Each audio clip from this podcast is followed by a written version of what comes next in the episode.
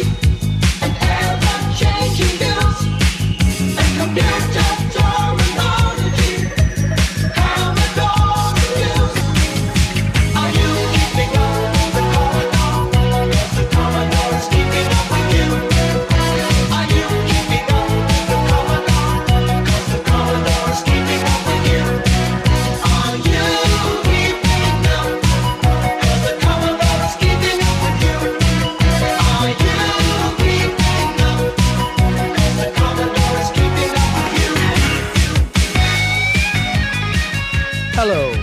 and welcome to episode 79 of Zapped to the Past. I am Adrian Mills, and I'm joined, as always, by Graham Raddings. If you haven't listened before, this is a podcast where we discuss games that were released for the Commodore 64. Last week, we looked at our third batch of games from issue 34 of Zap 64, which we are in no way affiliated with, and were turned off by Through the Trapdoor, off roaded by Outrun, and flamed on at Fire Trap. This week, we conclude our look at the games in February 1988, along with what was lighting up our cinema screens that month. To Graham, inform us of all the things we will discuss in this coming episode. In this record shop turned social bar with rare vinyl albums from bands like the Tilburys, Donovan's Armpit, Nestor Investor, and the Humps, as well as a fantastic collection of vintage singles from the Do-Goods, Formica Crack Wasps, and of course, Salvador Dalek of an episode. We grab our best skateboards and head out on an isometric journey with added micro jumps in the spinny but boring 720 degrees, forego all logic and meaning as we force two badly drawn 8 bit rodents to beat each other to death in the outright crappy Ninja Hamster, plod aimlessly through the samey corridors and air vents of a spaceship in a desperate bid to escape the dreariness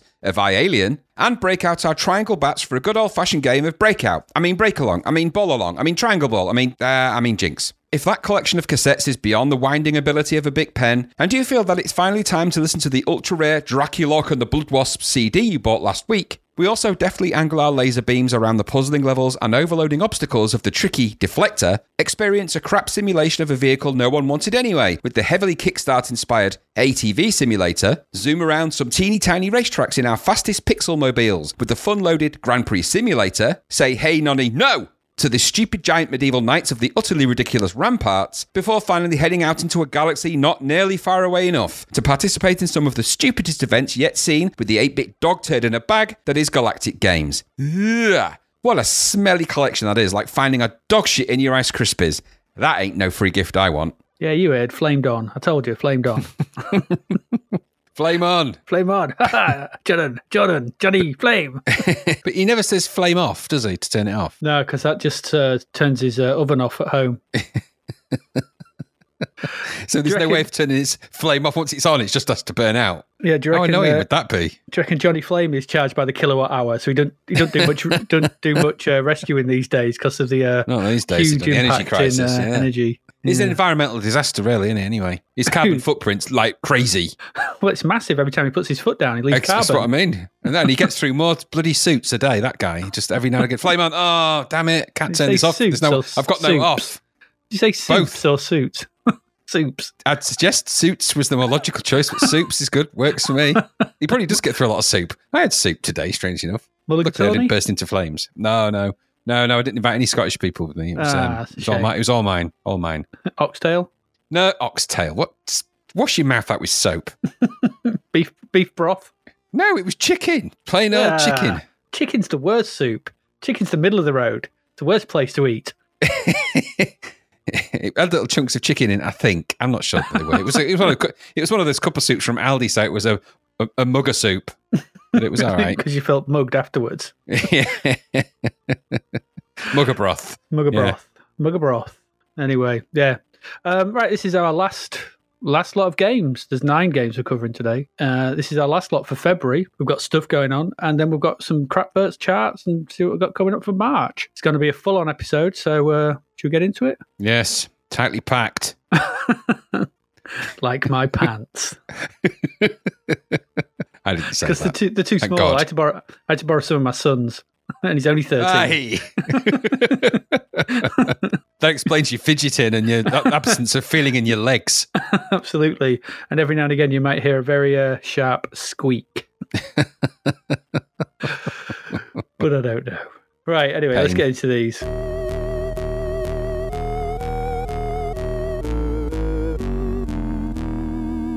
Graham, I want you to turn around. Not once, but twice. Or as I would call it, 720 degrees. Tell us all about it. Okay.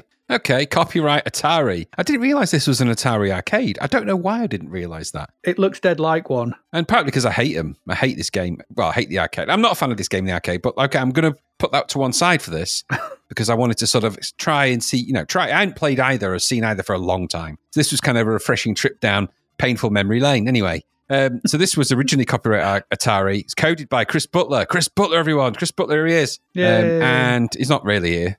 Um, and the title screen's by good old Sam. I don't know who that is, just Sam. Sam somebody or other. Anyway. Sam. Musician, of course, is Ben Daglish here. So this is from this is a licensed arcade conversion from US Gold. They seem to be getting a lot of the fairly sizable. This was a quite a popular arcade, I think.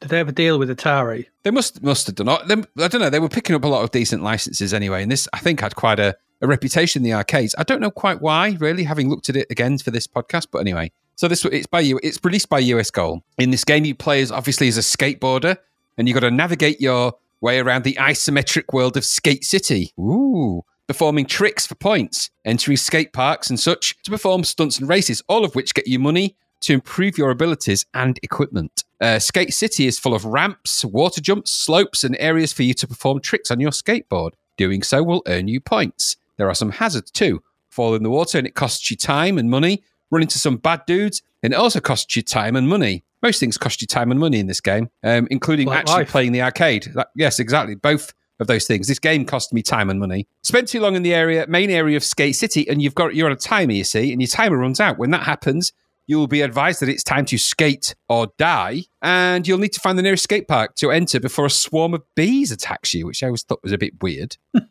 anyway, and that happens in the arcade too, so it's straight from that. There are also some shops where you can buy upgrades for your uh, adventures, such as pads, helmets, boards, and shoes when you've got the money to do so. These allow you to jump higher, control quicker, move faster, control, blah, blah, blah, the things that you'd expect them to do. So the more stunts you do, the more points you get, all of which earn you tickets. Um, there are four skate parks in the city. You start off with three tickets. Each of the skate parks has a different challenge. That is half pipe, where you must do stunts in a half pipe to earn a specific score. We've spoken about the half pipe before. And by the way, this is all in ISO isometric vision. Come to that though. This downhill racing over some ramps, a slalom course where you got to navigate around a series of gates or through flags, between flags, I think, and jumps where you must shoot down some ramps and then jump over water traps. Exciting. If you qualify, I don't run out of time.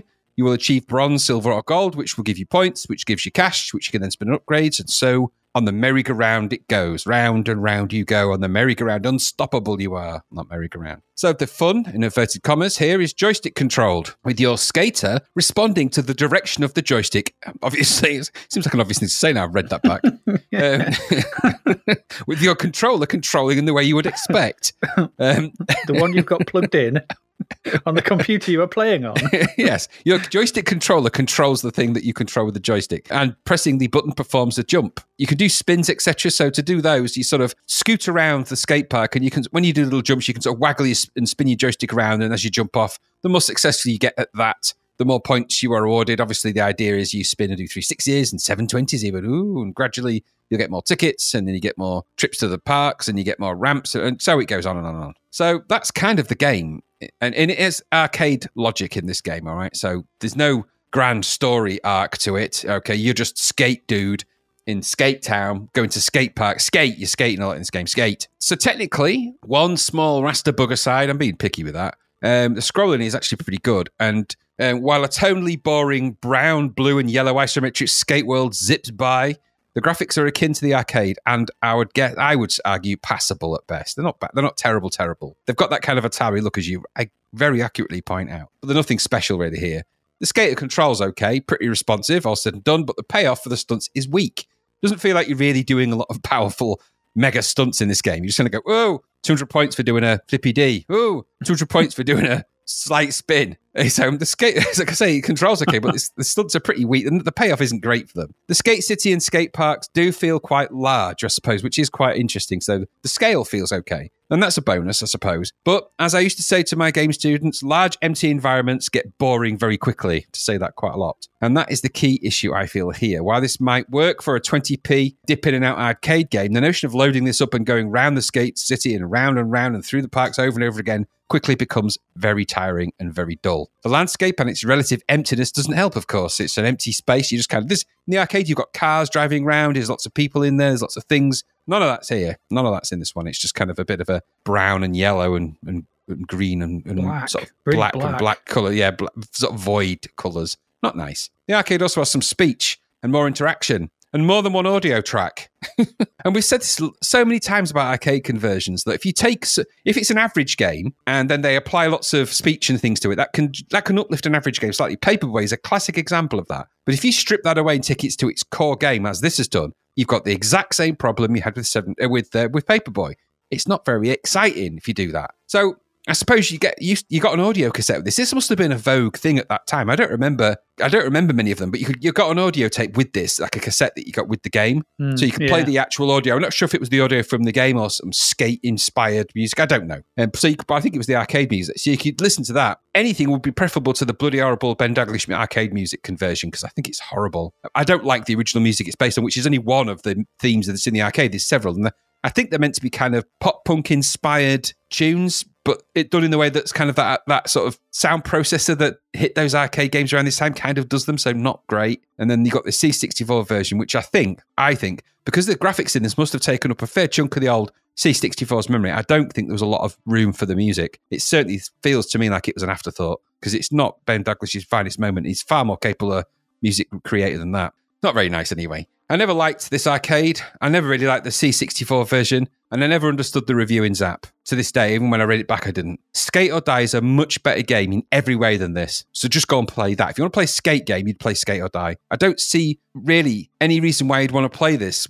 This is another example of a dull arcade making for a dull arcade conversion. So not for me, this. The only addendum I've got, by the way, at the end of all that is there is a US version of, again, a US version of this, Oh, which right, was okay. uh, Mindscape version. And as is always the way, this is a weird old thing. The mainstay of the game is basically the same. The graphics on the main sprite are better and is animated better and controls slightly better. It controls more like the arcade. So it's it feels a little bit more like you're on a skateboard because it's got a little bit of inertia. You've got a little less control. It doesn't feel so robotically controlled as this one. The music's still pretty grim though.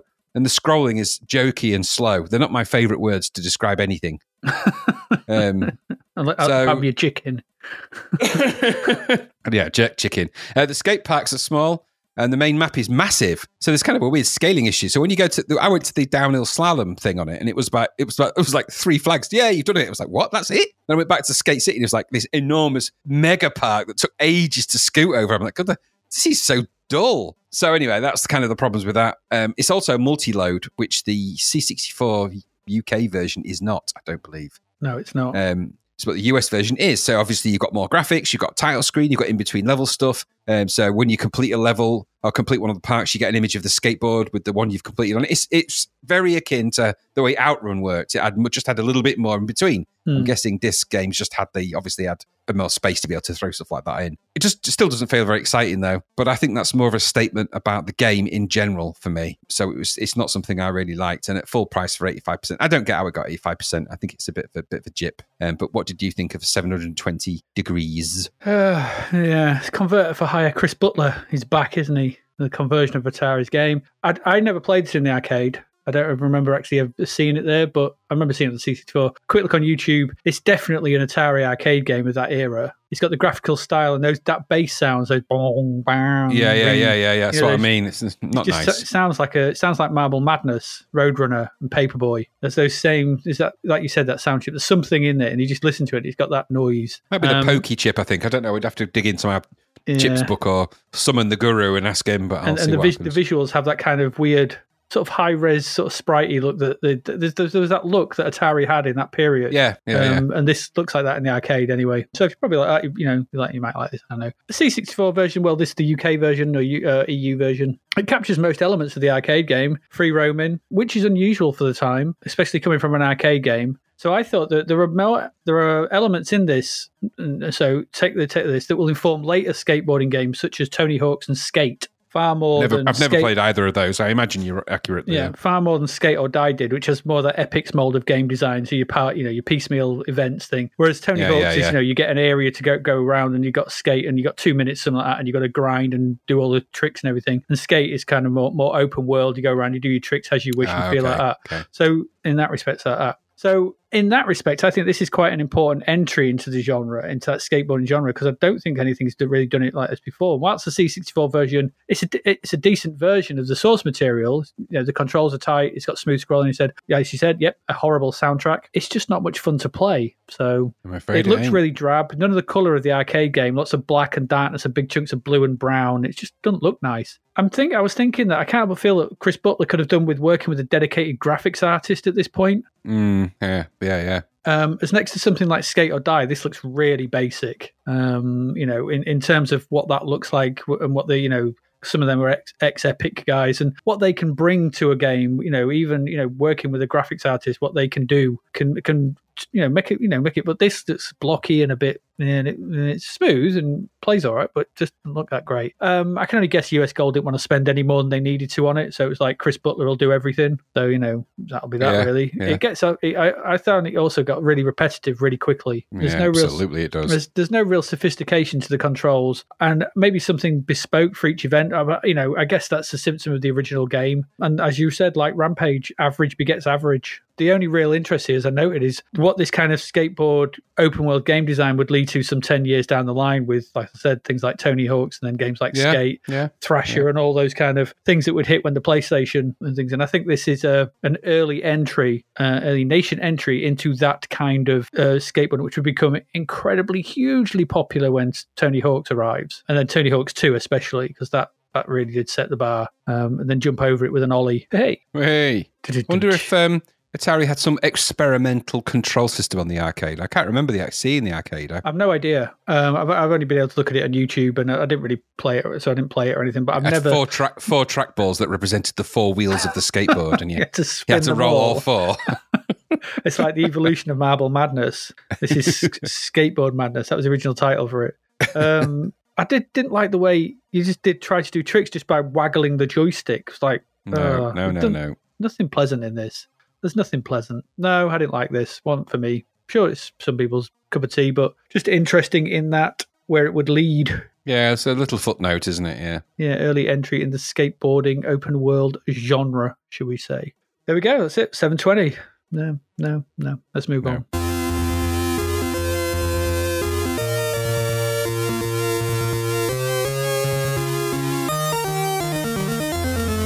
And I can tell you all about Ninja Hamster.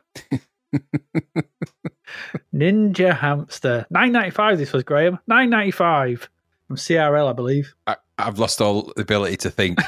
the most interesting thing about this, um, I've start of Zap's review, and the the start of the review says, "In the twilight days of the beat 'em up," C- c- calling that early.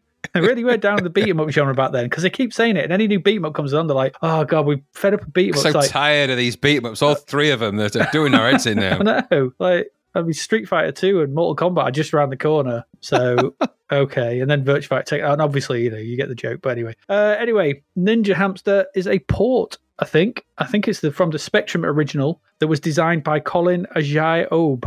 Obey, I'm not sure how to pronounce that name. It was ported to the 64 by Gary Tomlinson, who seemingly worked on very little else that we've looked at or will look at in the future. I couldn't find anything. Um, it also has graphics by the Wise Owl graphics team. Okay. Mhm. I've no idea who they are, but looking at this, I am not surprised they didn't put their own names to it. That's all I can say. Uh, so it's a one-on-one side-on fighting game, and it's the tale of the returning hero, Ninja Hamster, who even the brave fear his name. That's on the box, that sentence, and it does my head in because it makes I can't it- grammatically, syntactically, it's so badly wrong. who even the brave fear his name. Ah, Uh, I've got an headache just thinking about that. it's like. Just, I can't even pick out what's wrong with it because everything is So want that on a t-shirt now. who even the brave fear his name. Just so people look at it and go, ah, ah, ah. This t-shirt's its syntax is hurt my brain hole. I feel I'm dumbened. Uh, anyway, after being on a journey of enlightenment, Ninja Hamsters return to find his village under the rule of a gang led by the sinister rat and the lizard of death. And you must fight six members of the gang as well as the two gang leaders to save the village and free them from the terrible yoke of rat and lizard oppression. It's a classic Heavy, tale heavy. of returning to the Shire to see off Sa- see off Saruman template. That's what it is. Yeah, yeah, it is. So yeah. that, that, you know, Told in only the way a, rat, a ratty version. a rat, hamster, and a lizard could tell it. Uh, it's like a really Rat crap. and lizard went to a bar. They had a good night. it's like a really crap version of Wind in the Willows. I say, Oh, Toad, what have you got there? Ratty, don't hit me. Rat- Ratty, stop killing lizard. That seems mean. Absolutely. Badger will come and he'll he's very good at Taekwondo. Badger, Badger doesn't want to be coming here. stay, at, stay at home. Anyway, when the game loads, a bland blue and black title screen greets us to prepare us for the range of visual styling in this game. We can play one or two players with keys or with joystick. There you go. That's your options. If you press joystick control, you get a list of the moves. I was just expecting you to select joystick, not give me a list of the moves, which is kind of handy, I suppose. Um, but Is it? are Didn't help me in the slightest. no, it didn't because you don't need them. Without the joystick, if you these are the moves that are thus. If without the button pressed, uh, you get up for jump. You got left and right to walk left and right, and down for crouch. You have up and right gives a left fly kick. Down and right is a right fly kick. Down and right to jump. Kind of wrong. Um, down and left is a left punch, and up and left is a right punch. With the fire button pressed, Why? I know. With the fire button pressed, right and fire is a mid kick, fire is a low kick, up and right is a high kick, and down and right is also a high kick. I've got that's what it said. That's what it said. I've written it down exactly as it said it. So I don't know. I just don't know. It's all very strange. With all that memorized, let's get to the game. Selecting the one player mode launches you straight into things, and it's round about now that the horror sets in. You're on the left of the screen and your opponent is on the right in traditional fighting game style. The UI along the bottom of the screen gives you score, the name of the game, massive letters as per normal for loads of these things, and the high score. On the left and right of the screen are two trees. On these trees, your health is represented by a decreasing bar. The trees frame the action by meeting across the top of the screen, and there are also two apples on either side, along with what level you are on. So in the top left, top right, there's an apple, and then there's the level you're on in the middle. All of this is represented in a horrible mix of blue, black, green, and brown. Horrible. It's not not a good choice of colours, It's isn't it? just not. The sprites for the characters are monochromatic animals, showing their obvious origins on the spectrum, and the trees and apples are bitty and unpleasant to look at. Why we also need to be reminded of the title is beyond me, but here is that trope in another bloody game. Anyway, so it's a beat 'em up, and the aim of the game is to keep hitting your opponent until their health bar on the tree reduces to zero, and then they'll be knocked out. Doing this takes a bite out of their apple. And you must do this not once, not twice, not thrice, not four, not five, but six bloody times to totally knock out your opponent and progress to the next level. The combat, to use that word in a very loose term, consists of little more than constantly spamming the same moves and hoping you can whittle the health bar of the enemy down before it grows back to full again. Because, yes, that's what it does. If you move away from the enemy, both yours and the enemy's health will slowly refill to full, so you must always keep up the assault in order to prevent this from happening. The sh- issue here is that you will not want to do that. The fighting is awful. It's on a par with that Samurai Warrior game we looked at, with no impact the punches or the kicks that you do. There's no sound effects to speak of, so no feeling of contact beyond, seeing the health bar and the tree go down. The music's not too bad by Jay Derritt, and is the only redeeming thing in this pointless release. There's no enjoyment to be had here when the first opponent can be defeated by just holding right and fire. There's no learning curve, no feeling of getting better. The game is slow and floaty, and just lacks all the advances we've seen in fighting games over the last few years. It's a baffling, baffling release. We have Exploding Fist, IK, IK Plus, Knight Games, and countless other fighting games on the market. Yeah, Kung Fu, just loads. Even Kung Fu Master. So, in what world does anyone think this is what the C64 market needs? It's a bag of arse from start to finish, and I was unhappy that I had to endure it. What about you? This is a frightfully bad thing. it's horrible in every way. As and I agree with everything you've said. The only thing I'm going to add, I'm not, I'm not going to labour it this point because it's so bad it doesn't deserve it. The terrible monochromatic sprites made me angry. The badly drawn backgrounds made me angry. The sporadic music that grates within seconds made me angry. The full price of this made me angry. and the fact that they thought that this monstrosity of turd going toe to toe with things like IK Plus, IK, and Where the Exploding Fist, just to think of three fighting games, you know, that are great. There's no place for this garbage in this universe. Um, This should be erased from time and space.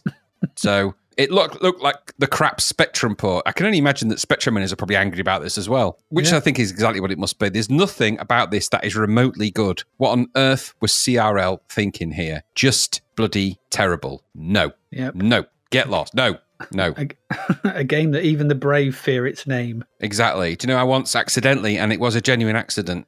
My friend had put their hamster, it wasn't a ninja hamster, but he'd put his hamster in one of those balls, you know, the balls that they run around in. Yeah. And as a joke, um, I came in, in before I came into his lounge. I did, the lounge door was closed, and before I came in, I just sort of kicked the door open, and it hit the hamster in the ball and made it smack against the wall and killed the hamster outright. Because Oh, hamsters no. are easily frightened to death. I didn't mean to do that, but that was Kevin. That was Kevin. Or was it Steve? I thought Kevin I mean, was a Steve gerbil. hamster. No, that was uh, Roland Rat. He burst in on the set of Roland Rat and kill Roland Rat. Yeah, well, that would have that would have made that would that not have made more sense to have those characters in a fight? Anyway, this is crap. I don't want to talk about anymore. Rubbish. No, Yeah. No, full that'd be- price. Full price. Full price for this tosh. Honestly, I, when I when I saw it load up, when it had loaded up, I actually laid an egg. Uh, I've got it. I've got it here. I'm going to send it to you so you can look after it for me. I will. I'll keep it warm between my Some- thighs. well, you will. You, you'll know. You'll need to do that because obviously you've got to. You have to. You have to nest on the eggs that I produce. That's just the way it's always been. I know. So, I know. Anyway, it's just been a while. It's just been a while. I'll tell you what, it hurt, but it, it's it's it's fresh. I am your nester. God, that's freaky in every way that it can be, but still it's more interesting than that crappy game. No, Yeah, it rubbish, was awful. rubbish. Bloody awful. horrible. Not the worst was. one we're going to play either. So, but what? But bad. Mm, might not be. Might not be. Might not be. We'll see. That's enough of uh, Ninja Hamsters. Let's move along. To our next one. Um, this and one more before we go to a break. Uh, Graham, I, Alien, you, Graham. Me, Graham. so the I Alien. Um, this is another CRL. It game. is CRL double bill. Could This is created by probably. Uh, this the is created by Andy, root in the present. again. It is done. uh, this is created by Andy Jervis. Title screen was by Andy Jervis. Musician Andy Jervis. Yeah, Andy Jervis is very clearly in control of this one. you see how it's not Um, Ainsley Jarvis? Ainsley Jarvis. Having trouble, Ainsley. Um, so I'm going to read the blurb off the back of the inlay because I think it's important for a number of reasons. One, because I want you to feel the pain as it changes from one person perspective to another midway through. Um, and you'll know exactly the point. So it says, they said we were friends. They said they'd come to negotiate the trading of rare minerals. Standing in the shadow of the dark, dismal starship hovering silently above, we were completely unaware of the macabre fate that awaited us. No, the humans hadn't come in search of precious minerals. They had come for us. Radiation poisoning from a recent nuclear war had driven Earth's entire animal population into premature extinction, forcing the humans to scour new planets for livestock and laboratory specimens. Our fate is sealed. Or is it? There is one last chance of survival. Hidden deep within the bowels of the planet lies an old escape pod. All you have to do is fight your way through the starship, across the planet's surface, and through the underground sewer to the escape pod, so you can fly to your neighbors for help. Should be no trouble for a super alien like you. By the way, did I mention the bomb? That's the inlay. Who's talking? Yeah, exactly. It starts off with one, you know, the, clearly that's the alien that you play, say it's starting from the beginning. Then it switches to someone going, Hey, have you heard? Anyway, I thought that sets the scene anyway. So, just to reiterate, really, due to the Earth becoming void of essential foodstuffs following a nuclear war, the humans now search the galaxy for other sources of precious protein.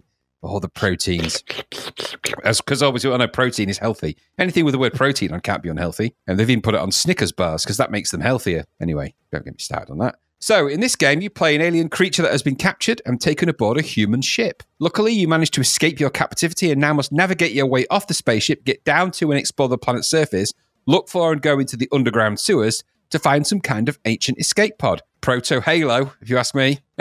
Not really. Just no, the story might be a little bit. You start on the spaceship here, represented by V style repetitive corridors and color coded teleport vents, which you must navigate and slide through on your way around. The goal is to find the exit, but this is made more difficult by an army of annoying enemies that will bother you endlessly as you plod around and drain your energy if they touch you. If all your energy is drained, you are dead. You can shoot them with your limited supply of blaster bullets, and some of the aliens will handily drop extra crystals, acid flesh to boost your firepower, and bloody annoying transmitters that reverse your controls for no reason whatsoever. The corridors also have items that will trap you and jumping hazards, so you need to tread carefully and make a bloody map because you're going to need it. You might come across fellow prisoners, and if you do, you can release them. Doing this for 10 of your captured amigos will give you an extra life. You can also blast their cells and kill them too, so you've got to be careful because otherwise you end up killing your friends, and that's not really nice. It's not really nice to do that. So you end up killing your your co, you know, your co people, whatever you call them, your fellow prisoners. Annoyingly, the humans have also triggered a time bomb, which counts down as you explore the corridors. Dotted around the confusing map of corridors, of course, are bomb reset points, which will put the timer back to the start.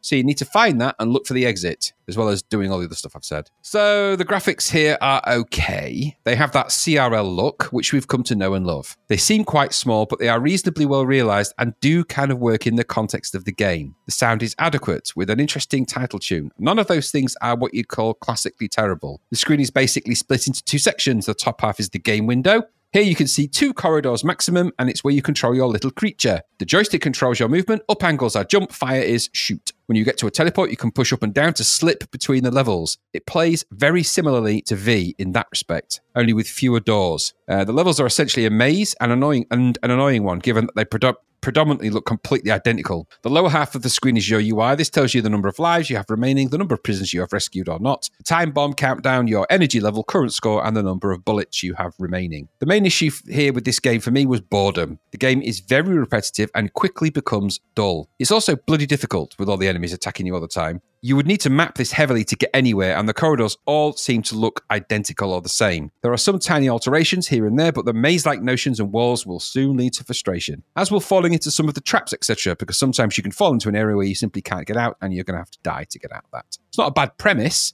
almost felt proto Oddworld, Abe's Odyssey in some weird ways. Um, if I was being very, very, very kind, but the game just becomes really dull really quickly, and it's a shame. If you kind of like this arcade adventure and you can put up with its issues, dreary maps, boring maze-like logic, and endless annoying bugging enemies, this might be one for you and your wonderful life in gaming. For me, I don't dig this kind of shit, so it wasn't on my radar. Never heard of it before. Never really got into uh, into it when I played it. I tried and tried and tried because I I did kind of have a bit of an affinity when these games are done quite well. Mission AD was a good one where you was running down and down corridors, but it was far more exciting than this because of the pace of the game. This is just kind of plodding around. It felt like V all over again, and we for the same reasons we didn't like V. I think I didn't like this. So I'm sorry, I Alien. Um, it's not for me. What about you? hmm I mean, I said last week, didn't I? We were talking about um, Freddy Hardest that the V template for games is inherently boring, Yes, you did. You did. You called it. You called it. and here we are with ample proof of that claim.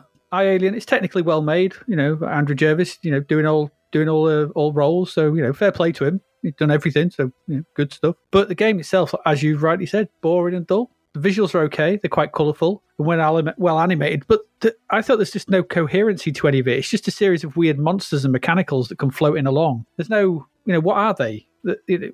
Just what is it? It's just stuff. It's just sprites for the sake of sprites. Just stuff. The backgrounds are okay, yeah. They're colourful. They're all right. The music on the title screen, I thought, managed to hit a tone that sent me running from the room for earplugs. Yeah, It's- it's it- pretty awful. It's really, it's high and twee, and uh, I was like, oh my god, aye. Um, and the sounds in game are just perfunctory at best. It's just another, another bland entry from CRL. There's, there's nothing beyond take up space on a disc or tape. It's not bad. It works. It's just there. A game on the shelves and ultimately very forgettable. It's not doing anything beyond what we've seen before. I got stuck in a pit as well, which I could not get out of, and that was the point. Yes, that that's the one I mentioned. There's a few like few. There's a few like that in it. Yeah, just get stuck in a pit. I couldn't get out of it. That was it. Turned it off and planned to never think of it again. Do you know they they they went crazy over the music in the Zzap review as well? No, no, the music's not very good. It's it's you know it's the wrong side of twee and high pitched, and I was like, aye, it's unpleasant. It made my eye twitch. You know, Shrill. Yeah, it's just like I was like, uh, uh, uh, uh. so I started the game quickly. Does all that sort of thing as well, where they do that. I quite, it can be done quite well, but here it's not. It's just where they do that sort of character sort of fade in between the game and the the fade sort of thing between Yeah, the fade and the title screen. It's a nice effect, but it's no, there's, there's, it's just this got sixty two percent. Yeah, it's the, it's the definition of average. Just it is Yeah, what it is. yeah. I don't know. Ah, surely things Yeah. must get better. Things can only get better. Surely they must. Let's move on to our next one. Last one for this part. Ugh.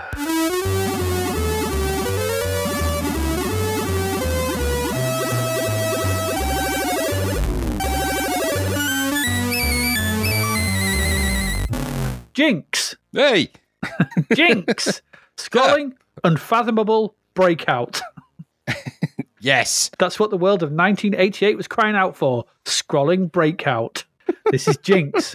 There's no real story to this. You're a bat, but not not a fly, not flying bat, not a rodent. But no, no, no, you know, it's- Count yeah, Dracula a bat. You're a kind of bat. thing. Yeah. Yeah. Yeah. But unlike most breakout bats, you are not a rectangle. You are a triangle. Yes. Hmm. a shape of three sides. With the press of the fire button, you can flip on the horizontal axis. I think it's the horizontal axis, isn't it? Yeah. Yeah. What this means is that you can either have a flat top with the triangle pointing downwards or the triangle pointing upwards. You know, the Sound like you were describing haircuts in the 80s then. I was. I was going full on. Uh, How do you want your hair, mate? Flat top with the triangle downwards or upwards? Kid, Kid Kelly, Kid K, and what's his name? What were those? What was what were they called? Oh, I can't remember. Everyone I knew had flat tops at a certain point. Yeah. What was the film? That, uh, Not me though, or you. No, I had a mullet. Yeah, and, and I had straggly, long, Yeah. horrific nonsense. Yeah, I was business at the front, tra- crap at the back. You shaved no off your partying. sideburns. I did. It looks even stupider. Yeah, so you have the tri- triangle pointing upwards, whatever. You can hit the ball at angles because of this triangular shape. Because you're a triangle, you know, you're a triangle. No rectangle, you triangle, Toblerone, pyramids. All great. All good. Uh, unlike this, upon loading, you get quite a nice little title screen actually, with some decent bas relief visuals and some options. But of instant note is the rather pleasant and bittersweet music from Mr. Chris Hulsbeck. Yeah, doesn't suit this Yes. game. If this game has a one saving grace, doesn't save the game, but, but if it's one positive thing, it's that. The soundtrack to this game is very nice. The tunes in Yeah, it it are good. excellent, adding an otherworldly atmosphere to proceeding and something different to our usual C64 music. Sounds just unlike other stuff we've heard. Very is- melodic, isn't it? yeah, signs of things to come, I think, from Mr. Hulsbeck, as we know. Um, but it is, it's, re- it's a really good tune. And I like the way as well, when the music looped, it was in like a different key every time. Yeah. Um, Yeah. Very, very, Yeah. some very clever stuff going on there. And I, I sat there listening to that music for ages on the title It's screen. really good. And the high score tune or whatever, the end screen tune, tune's really good as well. She never Yeah, gets cut off too early. Anyway, this was created by the combined talents of Bernd Lintermann, Matthias Gies, and Holger Flottmann. That's the best I can do. yeah. You are? You- You've done. You've done well. Thanks. Get, put some ice on your tongue now. You've just turned it, in, twisted it into a knot. Ah, I had to, I had to turn it upside down with the triangle bit downwards. um, and with some options to choose from before the game starts, we can change the speed from slow to normal to fast, and we can change the gravity from weak to strong. Once you've selected your preference, press fire and the game starts. A bouncing ball is dropped from a tube. And then your triangular bat appears. You can control this in all directions, and the aim is simply to get the ball from the left of the level to the exit at the right of the level. Okay, remember this is scrolling breakout. So, but it's not really breakout. It's just a bat and ball game with some obstacles. It's, it's ball ball through. I don't know what it is. It's, it's just odd. It's made trickier trying to get there by the presence of various obstacles, such as bricks, you know, from Breakout, but, you know, do whatever. One way gateways and other objects that will kill your ball or bat outright, like floating screws and pools of acid. Yes, contact with these, and it is instant game over and back to the title screen. Should you make it to the end and get into the target, then you enter the interlude. Dun dun dun dun dun. It's capitalized, so you know I, I've got to say it in a certain way. You got to try and bounce the ball into a numbered square, and that's the level you'll do next. There's only four levels to this. If you complete all four, you just go through them with more tricks and traps or whatever. That's it, really. Bi-directional scrolling breakout, a thing no one asks for or wanted. No one anywhere ever. We've mentioned before 3D breakout that we someone made that we knew. No one ever wanted it. No one. Breakout was fine No. as it is. It's 2D. It's Yep. a 2D game, and it's a single single screen. Stop playing with it. The graphics start out okay. In that first level, they're a bit gaudy, but they're okay.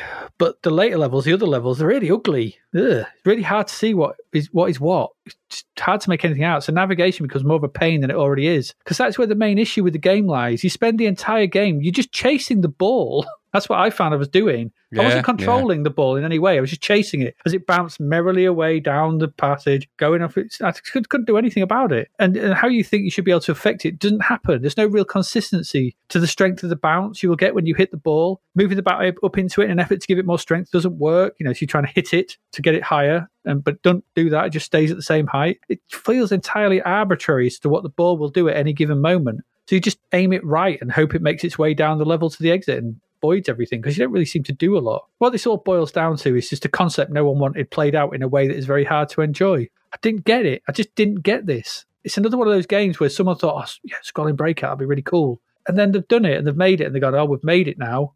and everyone's gone, There it is. yeah, you have. it's like the lines from Hellraiser 2. Here it is. Yes, it is. They've made it now. Yes, they have. Yes, they and have. that's it. And it just feels weird. And no, just no one wanted this. But I'll say the music's nice though. But uh, you know, on on screen, there's not much. You, I don't know. I don't like this. It's not very good. What did you think? It's an attempt at something, isn't it? An elongated breakout, long breakout, break along. I don't know. I was trying to think of trying to name it by what it exactly it was. Arcalon. Um, it's got some nice, nice production. Triangle ball bouncy along. I don't know. It's got nice production, as you say. Good music, some sampled sound in there, some sampled dialogue. In-game graphics were a bit hit and miss, but they were they were okay in the first level anyway. They kind of, like you say, go downhill. But the graphics and the physics was very good on the ball that you bounce across. The crossball, crossball could be crossball, couldn't it? But the physics were quite good on that. But you couldn't do don't know. anything to it. No, it just felt like it was like exactly as you said. I've noted the exact same thing. It's the idea that nobody wanted. Yeah. Um, last time we saw someone try a new take on a breakout, they tried all sorts of innovations like having the bat on the left or the right, and it didn't work out well for that either, particularly. At the end of it all, no matter what you do, it's basically a breakout game. This, uh, this is kind of break across, bounce. I don't know. It's what is this crazy thing? Break right. it's also quite left. frustrating in a weird way because, like, exactly as you've noted, and as I've no- I've noted the same thing. This is more of a ball chase than a bat and ball thing. So it's slap ball. I don't know. Um, it's just a lot more annoying than any of those. I don't think, just think slap ball is ever going to be a name that's ma- ma- Chase no, ball I don't kick. think chase ball. Yeah, chase ball maybe triangle chase ball. Um, try ball. I don't know. Anyway, um, I can see what they've attempted. I can see what they thought was probably a good idea, but it isn't. No matter how you dress a crab, it's still a crab. Um, and crabs go sideways like this does. crabs Crab that's ball. why I, that is why I chose the the the, the you know the Side crab crab ball. crab crab ball side crab Triangle crab. Crabby balls. tri- triangle crab attack. Um, I don't know. I didn't hate that it. That would I- actually be quite a good game. I could get I could get on board with something like crabs. There's no crabs in this though. Lack of crabs. you- your triangle could have been a crab. It would, I then it would I have made more to- sense. I, I do feel that Zzap's review failed to uh, point out the lack of crabs in this game. It was very well. The the crab percentage was alarmingly low. I have to say, I Uh-huh. agree there. I mean, I didn't I didn't hate it. I didn't hate hate this game. It's not like like you know uh, Ninja though. Hamster that I actually hated, but Just a question though. What's the title got to do with anything? I don't know. Jinx. I don't know. I don't. I think that because I think don't think they knew how to name it either. You know, we've, we've struggled just to think what it is. They were like, "What can we call it?" I don't know. Triangle ball, ball triangle, crab, crab Crabby attack, bounce ball. crabby bounce ball. But what do you actually do? You bounce a ball across from left to right and get it in a goal. So it's like, so it's football. No, it's not because you've got to. Have, I don't know. They must have gone through hell, a nightmarish version of hell. Um, and I think this it got named by Pinhead in the end from Hellraiser. He just stepped in and was like, "I call this game Jinx, you stupid idiots." Um, anyway, then he just disappeared. Like, how did he even get summoned? I don't know. He just something to do with this game. Um, so the only thing I liked, as You made the exactly as you game. We described, came. we, we came, and now we came to name it. but it's called it's called Triangle Ball Acrosser. No, it's not. It's called Jinx now. you stupid anymore. idiots. A world of pain for you and those who play it. Um, Oh, so no yes, crabs, please. it's a waste of good shellfish. Who are you calling shellfish pinhead? Anyway, um, I so can only as I think they said, they said breakout at the same time as, as each other, and they went "Ha, jinx. And I went, that'll do. yeah, uh, yes, I think that's exactly how it came about. The only good thing is the music from Chris Hulsbeck because it is delightful. Everything else is not. It didn't light my fire back in the day. This I remember vaguely because I remember hearing the music a long time before I saw the actual game. My my feeling was it haven't changed. I, it was not. It was a confusing array of stupid stuff. I don't know. Eh. Eh. eh. No, I, I've never played this. Never. No. Never No. once have I come across. Never No. once has Jinx crossed my transom. No, get back into uh, hell. Dr. Channard invented this game. Channard's game. Hey, Shut up. Get in your bloody hole, you idiot. Take your game with you. Get, but my game is really good. It's not good. It's rubbish. Get out. Sorry, I've just had a home invasion from Dr. Channard. It's Dr. gone now. Channard. There we go. All right, there we go. That's a that's this part. Sorry, this it seems like a quite short half, but um, quite part. But crap games, Yeah. just all of them. Crap games kill monkeys. It is true. Please give generously to stop crap games killing monkeys. Uh, anyway, there we go. That's it. That's our first part done and dusted. We've got five. We've got we've got films and we've got five and loads more stuff to come up. But um, on that note, I think we need to take a break because that's we need a palate I cleanser. think it's, I think it's that lot. absolutely necessary. Absolutely. So uh, give us a break. We'll be back shortly, um, and we'll be talking about films from February 1988. See you in a bit.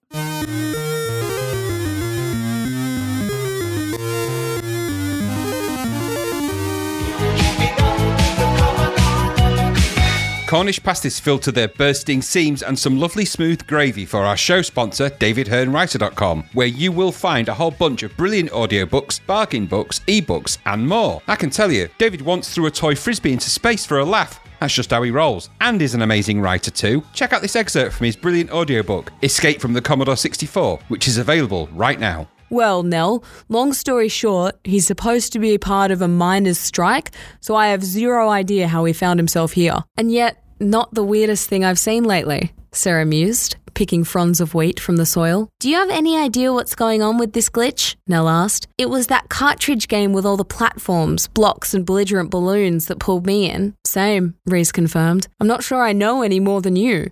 The first time the game tried to suck me into it, I managed to get free by reversing the joystick movement. See? Sarah said with a laugh, catching Nell's eye. That's what I tried. Whoa, how good was that? I'll be having me some of that tasty Oreo goodness, I can tell you that. To get your own copy of that and all the other works from David, visit davidhearnewriter.com. That's David, H E A R N E, writer.com. Now, go, go, go!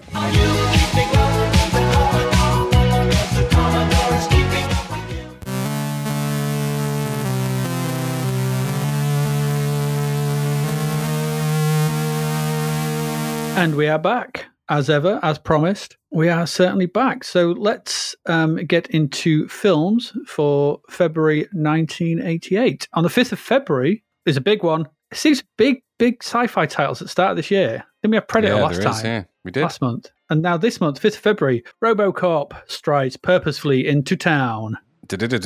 Robocop. Yeah. Yes, it does. Another great Basil Pol- Poledouris soundtrack. Dead or alive, you're coming with me, and so hey, on and so I know you. I know you.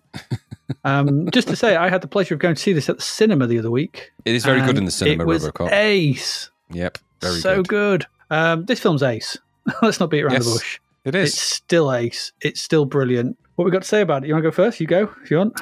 Well, there's, there's there's actually a lot written about Robocop. Yeah, there is. in ter- not just in terms of obviously the obvious stuff, the fact that it's you know mega mega violent, that it was totally uncompromising violence as well. Infamously, some really gross, you know, nasty stuff in there. Um, but there's also loads and loads of because it's also a darkly political satire. It's also um, there's a, there's a lot going on in RoboCop. If you just took the surface of it as a film about I don't know a, a cop that gets turned into a robot essentially or a cyborg and then you know stuff happens. If you just if you thought that was what robocop was which is i think what they did when they made that stupid crappy remake um Mm, let's not they just totally no no no. But this is a, a film that is so rooted in in a, it's an amazing film to look at from all sorts of different perspectives whether you look at it from a sort of what it's representing in terms of the politics and the violence and the satire that it is and all of those things. It's a clever clever film easily you could be easily fooled because it's wrapped up in such unbelievable violence. But even that's kind of comic book isn't it? It owes a lot to judge dredd i think and everything else. I i, I think robocop's amazing. I remember seeing it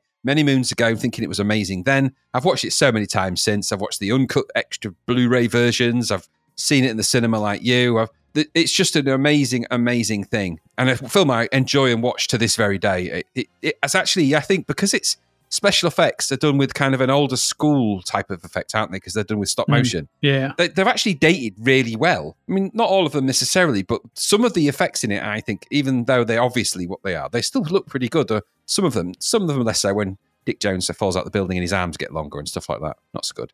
But I still stand by this film. I think it's astonishing. So, uh, and what an amazingly violent thing. It's crazy. The only things I can say that fin- fin- I would say finally are it's always been a quotable film, even the weird cut versions on TV. It's always been full of amazingly brilliant and really horrific things. And I still maintain the guy that crashes his van into that chemical container and gets melted remains one of the most horrific images in any film from the 80s. it's pretty grim. Um, and the full uncut murder of Murphy at the hands of Clarence Boddicker and his crew is also genuinely, genuinely disturbing. And if you look at, or when you get a chance to look at the, there's actually they've released the um, the notes that they made when they were rating it, the BBFC in the UK. They've released those on the on the website. So I'll put the, I'll put the link in the show notes. So you can actually look at the handwritten notes of the reviewers Oh, who were right, reviewing cool. the film, the sort of the censors, because it remained completely uncut in the UK at the cinema. I didn't know that. I always thought it was cut, but it wasn't. Yeah, the, uh, the version I saw the other week at the cinema was completely uncut. so- Yeah, it's it's it's it was cut uncut video, at the cinema release. Yeah, it was, but it's un, it's uncut, and there's actually an explanation of to, of the why they didn't do it. It's really interesting reading that the, the handwritten notes that are in there. I'd recommend if you like that kind of thing, go and have a look at that. I've also found a couple of other What, articles what, about just it Just off the well. top of your head, can you remember what they were? Just sort of précis or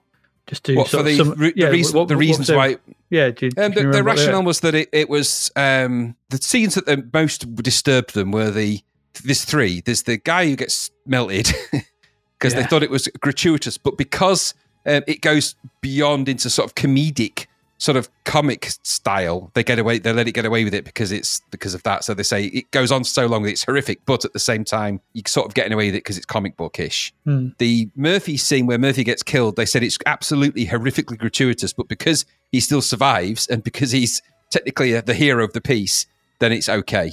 And the third one, believe it or not, is where there's an there's a, a an allusion to a, a rape where the woman gets grabbed and he says there's more hair down there and they Oh, cut yeah, her dress yeah. with a knife. That part, and then but that's okay because Robocop shoots him in the cock.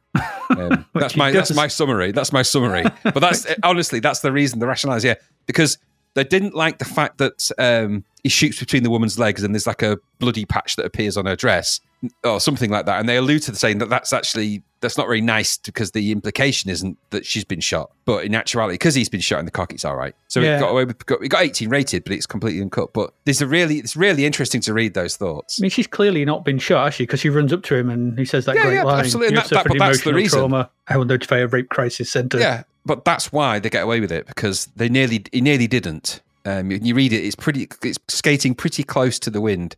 Mm. Um, Well, it's it's it's also it's Verhoeven's first Hollywood film, isn't it? I believe it is. Is it yeah, there's another one before this, isn't there? was Flesh and Blood a Hollywood was Flesh because I'd done he'd done plenty of films before. Flesh and Blood is the one before this with Rutger Hauer, but was that I think I thought that was a European film. I think it might be. They do mention one in the in the BBFC thing. They mention it. They make they allude to Verhoeven's previous film and his penchant for violence against women and yeah, stuff he'd like done that. like soldier. Um, what's he done? His Soldier. oh, What's his uh, Soldier of Orange, The Fourth Man, Flesh and Blood, things like that. So it's Spetters. So he'd done a lot of Dutch films and things like that. So this was, I think, his first big Hollywood film, and there was, I mean, I watched the making of and stuff, and there's the, the you know, the the suit was a nightmare for yeah, uh, yeah. for for uh, Peter. Is Peter Weir? Yeah, it's Peter Weir, isn't it? Peter, Peter Weller. Peter Weller, sorry, Peter Weir's the director. We'll mention him later. Um, Peter Weller. So th- there's all that going for it. But like you said, th- this film works on so many levels. It, even you know, just as a straight out action film, it's great. But when you add in that external view of America, which I think is what Verhoeven brings to it, it's what Yeah. it's one of the, the things that people say is one of the best the, th- the things that people like about the Grand Theft Auto games because they're made by you know teams outside of America but looking in so when you're looking in at a culture you can you can see the the craziness of it Take- Mhm. you know, like like a, a, country, a country that from looking inside a country that has huge problems with certain things but you can take your kids to Hooters Yeah, yeah, yeah. that yeah. that sort of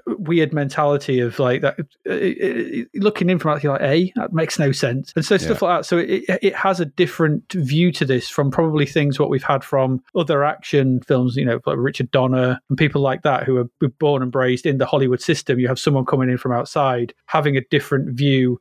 And, and they set it in an unusual place as well, Detroit, which is you know a, you know old Detroit, new Detroit. It's it's an unusual setting for the film to for the film to be, for an action film to, to be in. There's a lot. There's a lot going on in this film, and, and as you rightly said, that's completely lacking from that awful remake, oh, terrible um, which are terrible. Couldn't think about And it. also lacking. I don't mind RoboCop two, but obviously we don't go anywhere beyond that to the uh, to the RoboCop three and the, TV, and the, TV sh- the TV show as well. I think there was, wasn't there? No, and a cat. Um, and a cat, yeah, that and that's yeah, got a lot of Katu, yeah. But it is, and it's very, it's incredibly violent, but it's also, like you said, incredibly quotable. The the, the performances are excellent. Boddicker, Weller's performance is amazing. Dick Jones, every everybody, everyone's great in this. And playing it, I think that's the other thing as well. What the BBFC probably picked up on is that it's not played entirely 100 percent straight. So it's, No, it's not, not. entirely serious. You've got, you know, it's just a glitch. you know, Yeah, that, that this line comic after, book that, mentality. after that guy gets completely eviscerated by by the Ed 209, you know, but with the bullets just rip him to pieces, and someone shouts like, get, "Someone get a medic!" It's like that's, it's not going to help, as you've noted no. there. It's, it's, it's not helping. Nothing is. Or like his massive, the, the use of the massive spike as a as a USB stick. Um, Yeah. Always makes me laugh. I really wish Yeah. that had taken off instead of what USB sticks became. Um, Which, of course, he stabs Clarence Boddicker within the neck, which is something else they pick up on in the old BBFC. yeah, thing because as they don't just stab him in the neck, do they? It's the rip and the and the bleh.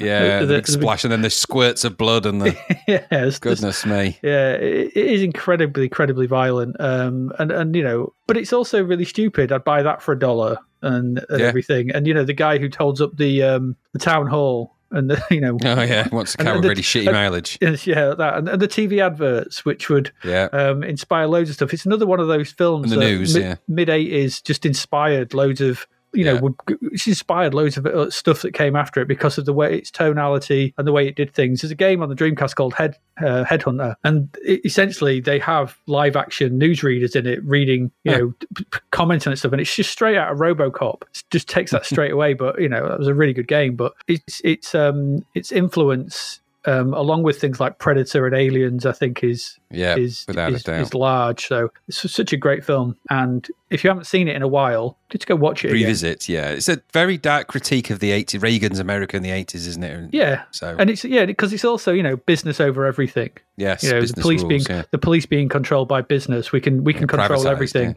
We can bring everything in. We can house two thousand workers and they'll need prostitution and drugs and you can control Yeah. all that and we'll do all that. And business, you know, as long as we're making money, it doesn't matter. Yeah, it's not cop business, it's OCP business kind of thing. Yeah, yeah, I love the fact it's omni consumer products as well. It's just like some total non brand. yeah. But that's what it would be. Yeah, yeah, totally, totally. It's very, very, very, and oddly accurate in many ways. Not that we live in that kind of society, but the arbitrary nature of business, business uber alles is quite, in, quite interesting. Yeah, I think it's not far off it. I mean, I I, I rate this alongside something like a film that becomes more sort of prescient as you sort of watch it every year. And I, I think the same thing about They Live. It's just you, you more, and more- Yeah. you more and more you watch those films, you're like, you were, you were, and apart from you know the the, the watch traveling aliens, you know, in, in They Lives, obviously, but the the central message um, Yeah. of these films of what the 80s would beget. Yes, Um, and it's it's nice that because Verhoeven has never shied away from controversy. Never shied away. I mean, uh, you know, he went. He, this this is a horrifically violent film, as we've said, and it really is.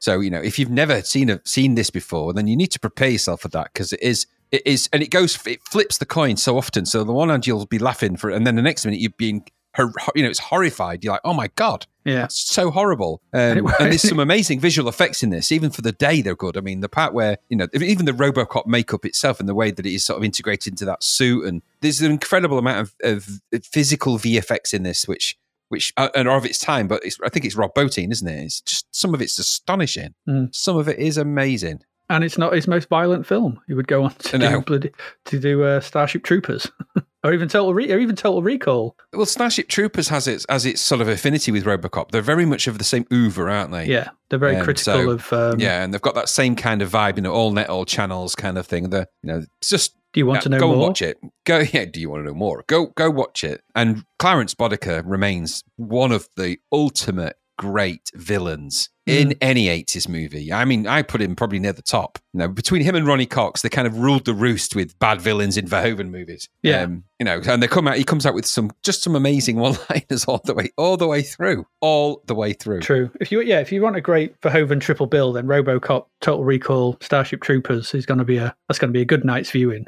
Yes, yes, it is. Yes, because you've got also you've got uh, Michael Ironside in obviously in Total Recall, but we'll get to Total Recall at some point at some point we in will. 1990 Yeah, we will. when that comes out. So there you go, RoboCop. It's great. Still is. Always was. Always will be. you know, one of our be. friends, one of my, uh, I won't, I won't, I won't say who at the time. He'd seen it before me, and he went, "Ah, it's rubbish." And then I know watched it, exactly went, who "Are that you was. Are you an idiot? And he's a fool.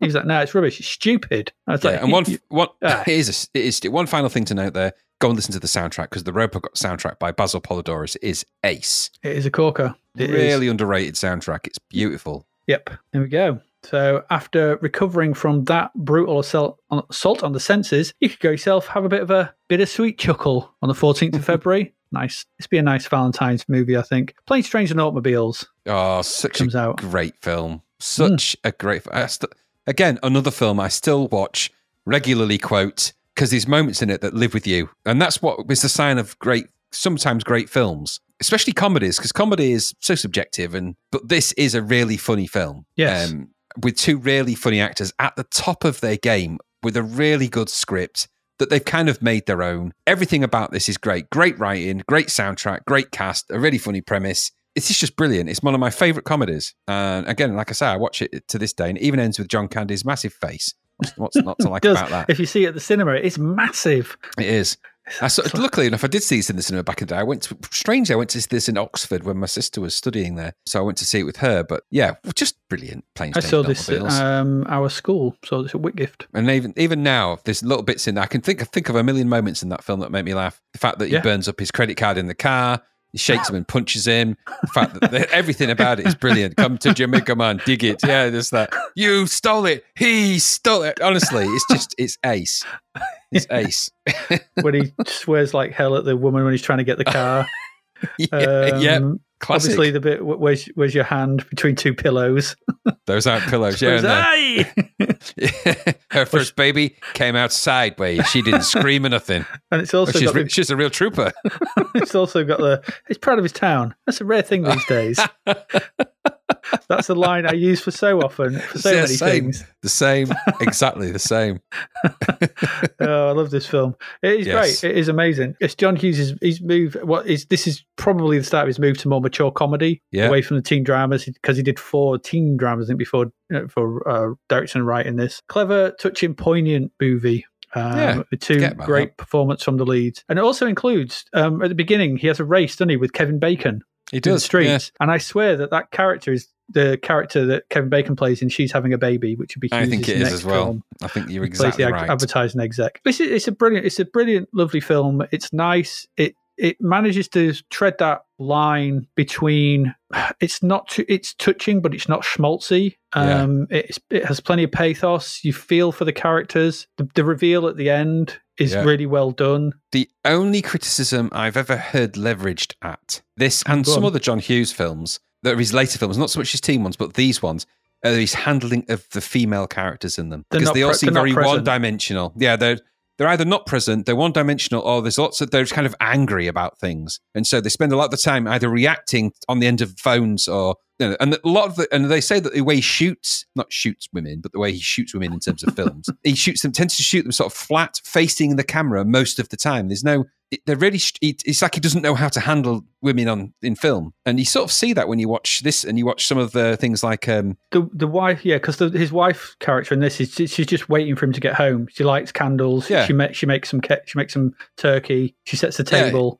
yeah, she just pines, just pines for the whole film. Yeah, And if you look at the other films of that of this type, the Home Alone movies, the character, female character, his mum is just you know she spends most of the time just screaming and just falling over, and and is really one single dimensional characters and have no depth. she's having a baby. Is yeah, she's having a baby, but the film's about Kevin Bacon. Yeah, that's what I mean. So that's and that's just you know I've read a few different critiques of those. It's a it's a fair I- comment. Yeah, I bypass all of that because you know it's it's a funny film, yeah, absolutely. and he, and he does wear a hell of a nice watch. Uh, I'm gonna have to say no. I don't have the the forty two dollars. I do have seventeen dollars and a Casio. Casio. I'm going to have to say goodnight. Oh, Uh, dear. classic, classic. It is very good. A couple of days later, you could go frantic on the 16th of February. Mm, yeah, I've not seen it in ages, and I'm not. Going, I watched it Uh, for this. I, I watched it about four hours ago.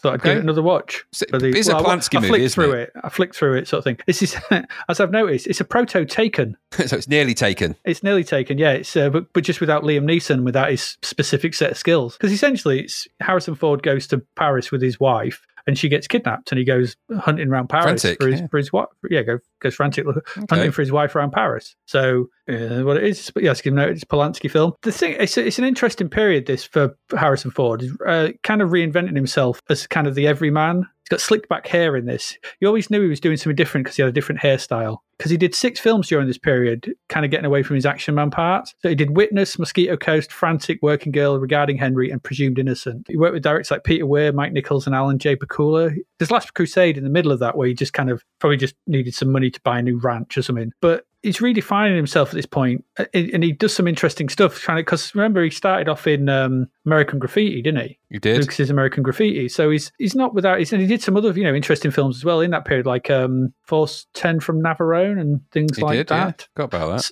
So he's, he's got he's got an interesting body of films, but I thought this period of Ford's career is where he want he's clearly a bit fed up of being Indiana Jones or Han Solo, Yeah. and he and he just wouldn't wanted to do some different things and probably wanted to work with some more interesting directors. Not that Spielberg Mm. and Lucas aren't interesting, but do some more low key, some just be the everyman that he kind of can kind of do. It's good job you said they, they said they're not that they're not not interesting because there was a drone strike aiming for your house from um, They know what I mean. Lucas's own supply. they- I mean, they, they, I mean, those two was sort of redefining cinema at that point, weren't they? They were recreating it Yeah. and turning it into something yeah. else, and and I imagine that takes quite a toll. And, and everything you hear about Harrison Ford is just a quite a sort of quiet, private person who doesn't really like the limelight and everything and things like that. So you can imagine just wanting to do let's just do some of these films. And I mean, if you watch Witness, Witness could be couldn't be further away from No, you know the true. Star Wars and you know, Indiana Jones films and things like that. Literally the opposite of Star Wars, Witness. Yeah, and Mosquito Coast as well. Things things like that. So Working Girls, like a you know a comedy with uh,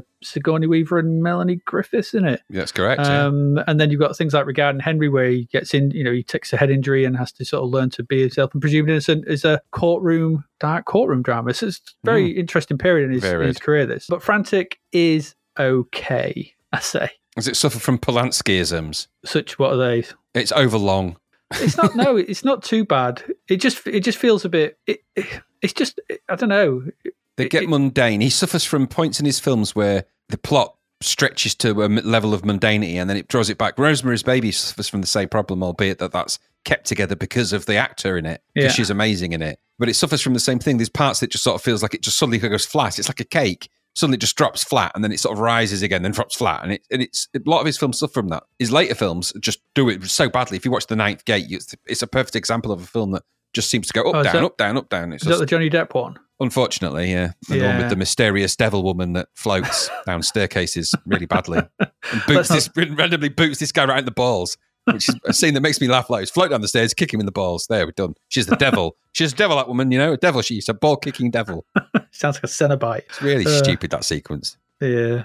Anyway, Frantic. That was on. Good. I, must, Uh, I might watch it now, actually. Now you've, you've given me the impetus to watch it. Maybe I will. You know, I haven't seen it in like a million It's just years. it's just interesting watching Harrison Ford be a sort of person who you know who's not in control of a situation, whereas Yeah, I think I'll I think I'll go for it. So I think that's the thing. Twenty sixth February, The Last Emperor. Oh, break out your Bertolucci cannons. I've, never watched this. As you've too many go- too many gongs. It's not for Too me. many This gongs film. and chimes. It's like, oh, so much, so many gongs and chimes. It's worse than it's worse than the King and I, and that had a lot of gongs and chimes. Let me tell you. Chimey gongs. I know him. Yeah, he's, he's in the film. Hey, there he is. He's in the back. Hello. I'm Hey, Chimey. Gongs. You all right, mate? Yeah, you all right? Good old chimey gongs. You been in anything else since the Last Emperor? No, no, no. No, nothing's needed. So so many chimes and gongs. So felt a bit down on my luck. But yeah, um, I don't. I, I say I watched it a long time ago, and I mean a long while ago. I just remember it being quite heavy on the brain and and very harsh on the ear because I just remember that's what my prevailing memory of the Last Emperor was was lots and lots of chimes and gonging sounds and. I've just seen and- that classic scene where he runs along with a big bit of material. Yeah, and all the gongs go off. Yeah. all chimey in the background. Hey, me, chimey. Chimey kangaroo down sport. That's the Lost Emperor Australian edition. Sorry, people who listen from Australia. I didn't mean to imply that you, you know, sing that song a lot. Uh, we don't mention that boy that man either. Same day, if you didn't fancy chimey gongs, you could have gone see um, Stakeout.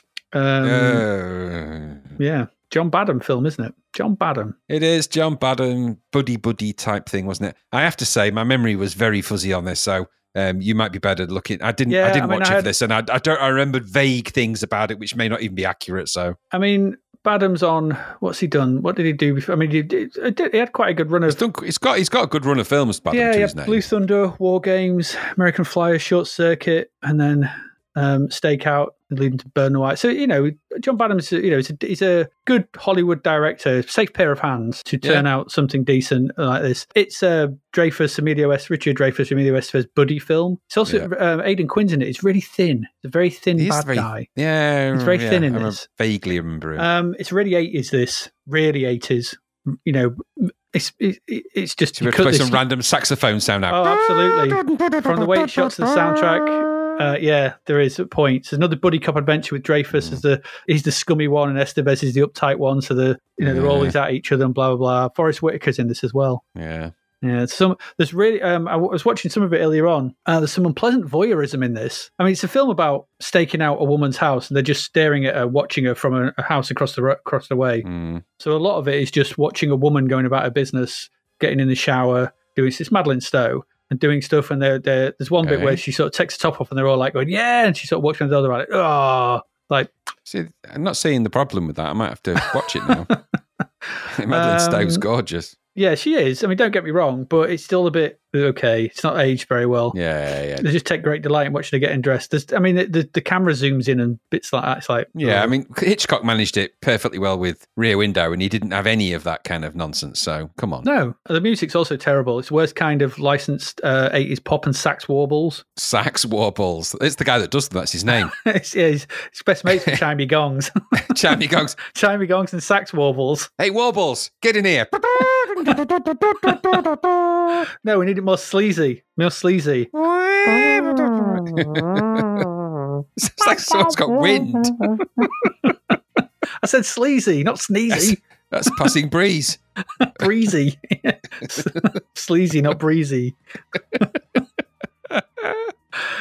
Uh, but yeah, I know exactly what I mean because it's the same one that's in all the Lethal Weapon movies and a- Yes. any countless other 80s movies as that. Yeah, it's it's Um, another it's another buddy. it would 48 hours has it in as well. Yeah, it will spawn a sequel, another stakeout. Oh. John Badham will go on to direct as it, well. yeah. You know, because obviously I think this did quite well at the box office and it did all right. People kind of liked it, but it was just it's just one of those. It's just Yeah, and know. Dreyfuss is is a watchable actor, but in the wrong roles, he doesn't he's wrong work. in this role. They're the wrong way round. Yeah. Yes. um, exactly watching it. Emilio Estevez. But Emilio Estevez has got like um, he's in this period of his career sort of thing where he's sporting a really ropey mustache. I think he's going to say a really ropey vest then because he was Emilio Estevest.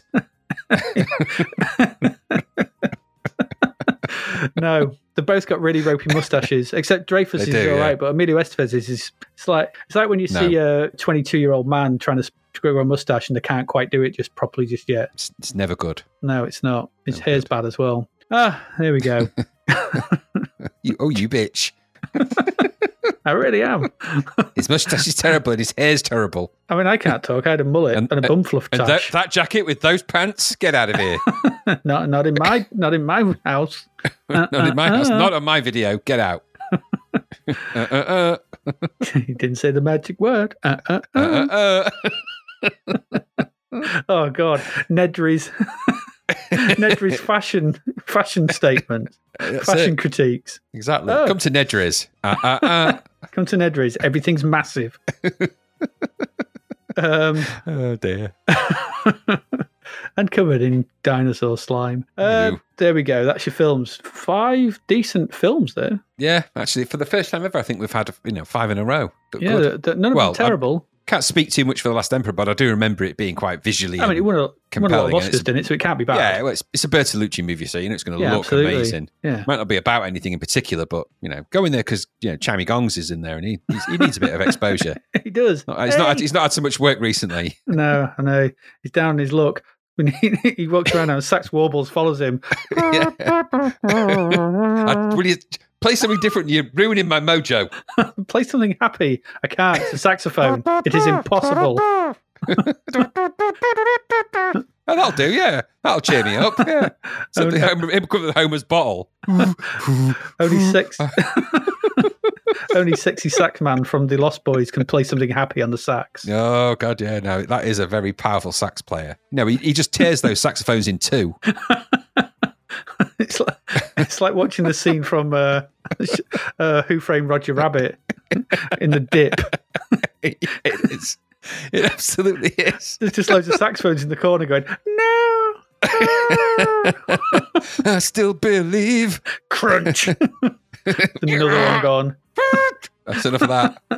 Wasn't they're strong 800 enough. $800 each, then, you stupid lump. Ah! Now you be torn in two. And I'm here to pump you up. I'm here to blow. Listen, you boily boys. No one knows what we're on about now. We have to stop. That's your Fritz film. and Schnitz. That's your films from February. Um, we're going to go away now, have a drink, probably come back. We've got five more games to do. We've got some crap. We've got some crap verts, charts, and talk about stuff. Whatever. Stick Right, around, yeah. We're gonna yeah. We'll go for a break. See you in a bit. Bye.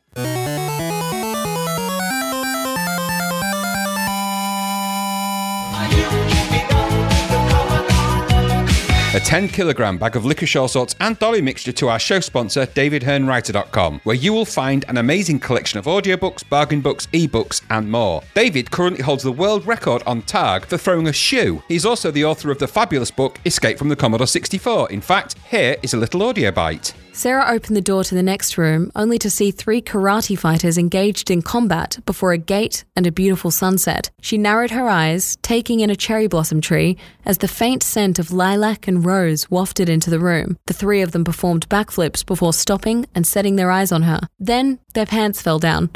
Thankfully, they were wearing virtual underwear. Sarah said, Nope, not today, then slammed the door and returned to the gnome, who remained impassive, the flames being reflected in his beady eyes, which indicated the computer. Well, bless my barnacles. That is some good fishing. Please visit davidhearnewriter.com. That's David, H E A R N E, writer.com to catch a whole lot more.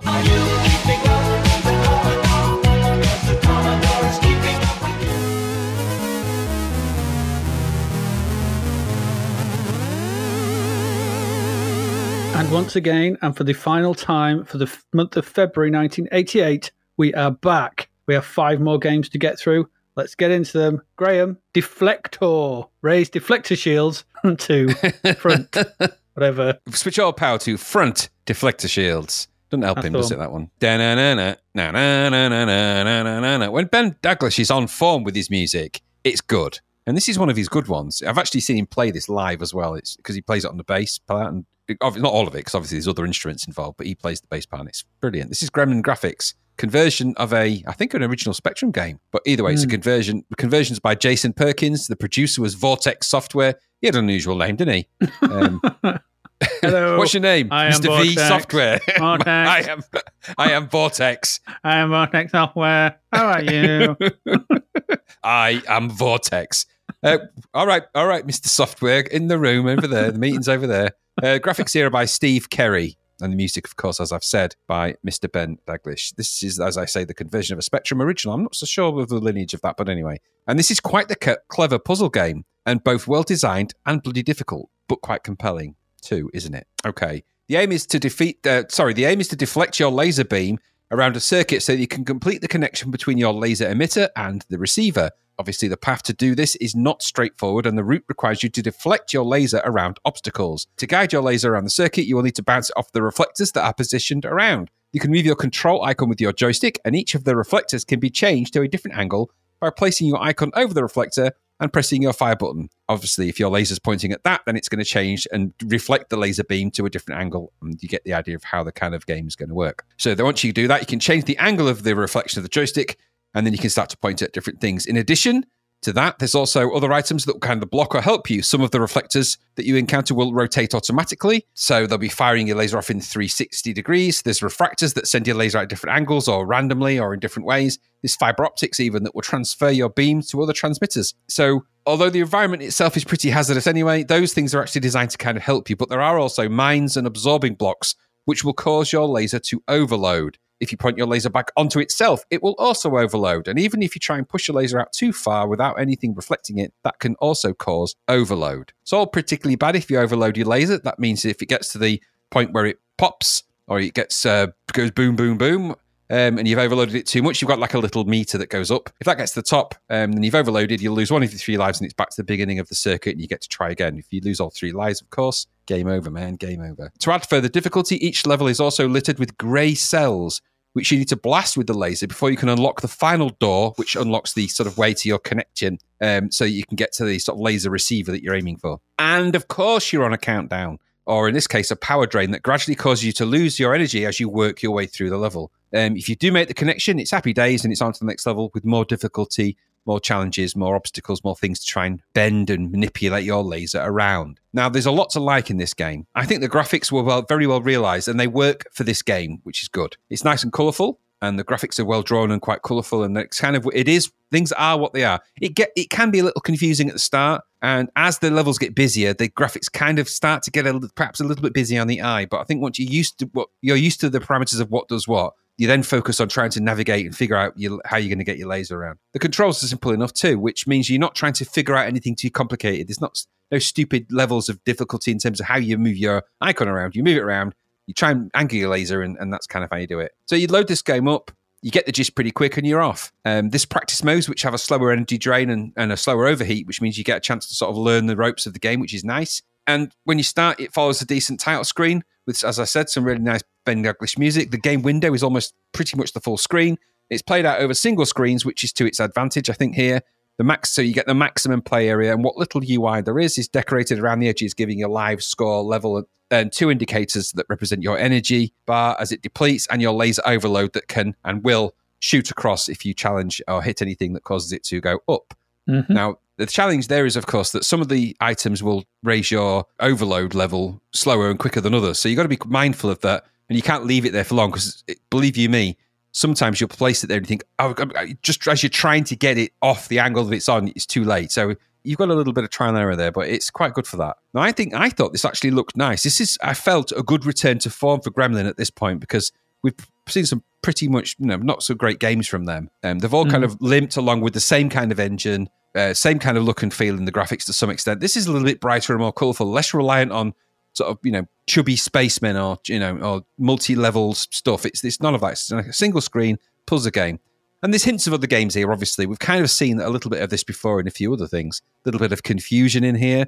Little bit of that Dan Dare game where you had to angle the mirrors, and there was what was that tank game with the mirrors as well? Oh yeah, yeah, that one, that one. Um, yes. So th- this film feels more complete than than those to some extent. Maybe some Confuzion was a slightly different variation of that, but the, the idea of having so, sort of a trail of something to move around and it felt polished. Um, and that's a good thing because if this game feels like it has a finish, it has polish and finish, and it's you know it does what it does. I th- I think personally it could get tiresome for a number of different reasons. Principally because there's there's even though there's a save score version, I think maybe on the disc version. Obviously there won't be on the tape. I don't think here, Mhm. and so you might get bored of doing the sa- those early levels over and over again when you're reloading it and reloading it. Um, so I don't know. Maybe you might get a bit fed up of that. There's no password system for getting back to the high levels if you've achieved the you know the ability to get to those. So once you've switched off, you're going back through them all again. And I think that might be a little bit of a slog. But if you know how to do them as well, a pain. It's a bit of a pain because if you know the formula of each level, they don't randomize or change. So if you've got to level 12 and then you know you've died, well you, you know and but you know how to do levels 1 to 11, you just got to go back and go through the formula. And I think that makes for rote gameplay. This might have been more challenging if the levels did randomize a little bit so you didn't always feel like you were having to attack the same thing over and over again. I don't know how much more complexity that would have added to the game design, probably a lot. But I thought this was okay. Got 81% in Zzap, probably about right. Price at full price, might just get away with it. If this had been a budget game, this would have been an absolute it would have been a sizzler uh, because it would have the price would have actually matched what it is. I think possibly there's a, there's games that are better for less. So I, I don't know. I don't know if the price is the price is right um, or the price is wrong here. For me i think it would have been a better hit as a budget game but it, it is what it is. But I, I quite liked it. And when I was, playing back at it i felt like it was a good experience to play. It didn't leave me with the usual bad taste of some of the gremlin games we've had in the past or the recent past. So i, I quite like this one. What about you? Mm. Rebel, by the way, was the uh, game you were trying to remember. rebel that was it rebel um, with the tank. Um, yeah, what a neat game. Simple idea done well. I thought there were balloons. But, you know, burst the balloons in the time limit. Don't overheat the laser. That's it. Do it. You know, just excellent stuff. Progressively complex levels. Um, I quite like the addition of annoying gremlins that mess with your layouts when they appear, and you've got to go over them. It's easy to get rid of them, but they can be really ah. You just Yeah, move, my, yeah, yeah. move my, my design. Uh, really good sound effects, uh, nice music, decent visuals. Keep it simple and iterate on that idea in more and more challenging ways. Classic game design, really. This was originally designed by Costa Panayi on the Spectrum. It shows the same level of thought and design. Went into he did Highway Encounter as well okay that makes sense yeah. um, and which so which we did like when we played the C64 version. That we thought that was clever Yeah, we and did, well yeah. designed and stuff. So it's that that obviously that guy has a, a good game design head on his shoulders, and this shows that you know. So I thought this was an excellent conversion by, as you said, Jason Perkins. In a sea of V clones, why, why, God, why, and dull and pointless multi-event borathons. This is such a welcome change of pace and design. It's clever, well thought out. I thought it eased the player in well with new features at a well considered pace, and is above all both satisfying and fun. By some margin, the best thing we played this week, and I think underrated at 81%. It's easily as good as other puzzle Mm. games, got sizzlers like split personalities and things like that. yes yes I thought this was great. I really did enjoy myself with this. yeah again, another game that I think came on came at just a bit late for me to actually get it or get playing it back in the day. But I Mm, found maybe. myself playing this for quite some time. Um, Yeah. It's just the sort of thing that would um, appeal to me, and I'm sure, and you'll probably know this more than me, but this is perfect. You know, mobile fodder. There must be loads of these on mobile. Yeah, th- there is already loads of this kind of thing. And also, if you think about it, heavily influenced on Portal, I think. Yeah, maybe yes, especially when you've got the two two things going through in different directions when you sort and you of link got and you got to bounce the lasers around. I don't know if that's more Portal Two or Portal, but there's a lot of laser bouncing in one of them where you got to yeah, get it through is. the different Yeah, portals and I stuff. mean, yeah, I mean, I mean, getting, I mean, Rebel did it as well. I mean, I, I imagine getting a laser from one point to yeah, to there's another. loads of them, loads of them. Yeah, but it, it- this would this would be such a perfect, uh, you know, perfect game on mobile. You just tap tap the thing, Yeah, yeah. spin it or twizzle it or whatever, and yeah. I'm, bouncing I'm that pretty sure around. there is one. I'm, I'm sure I've There'll be loads. There'll be hundreds of them, hundreds, thousands of them. I'm sure there are because it's dead simple to do. Well, just um, you've said those words out loud, and that's it. So the one's just appeared on the App Store because, uh, as we know, the uh, the Apple computers are directly connected to your brain. Oh, no.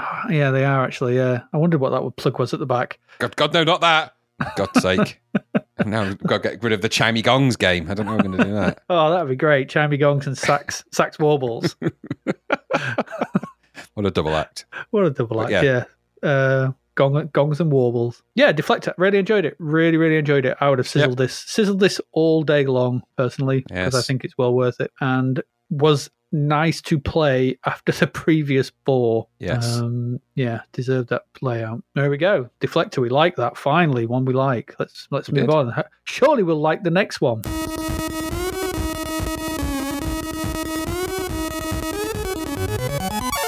And we've got a budget title. This is a budget one. This is £1.99. This is ATV Simulator. Hmm. It's a budget competitor to Kikstart appears in the form of ATV Simulator. It's from Codemasters with the original concept by David Darling. Now, I just, that- that's what it said on Moby Games, original concept, David Darling. I just want to speak on that because let's face it, the original concept must have just been how can we rip off Kikstart? Yep, without a doubt. Because we'd been sat around the pub pub table. Oh, Kikstart's dead popular. I can rip it off. Give you a credit for that, David. Well done. That's the original Well concept. done.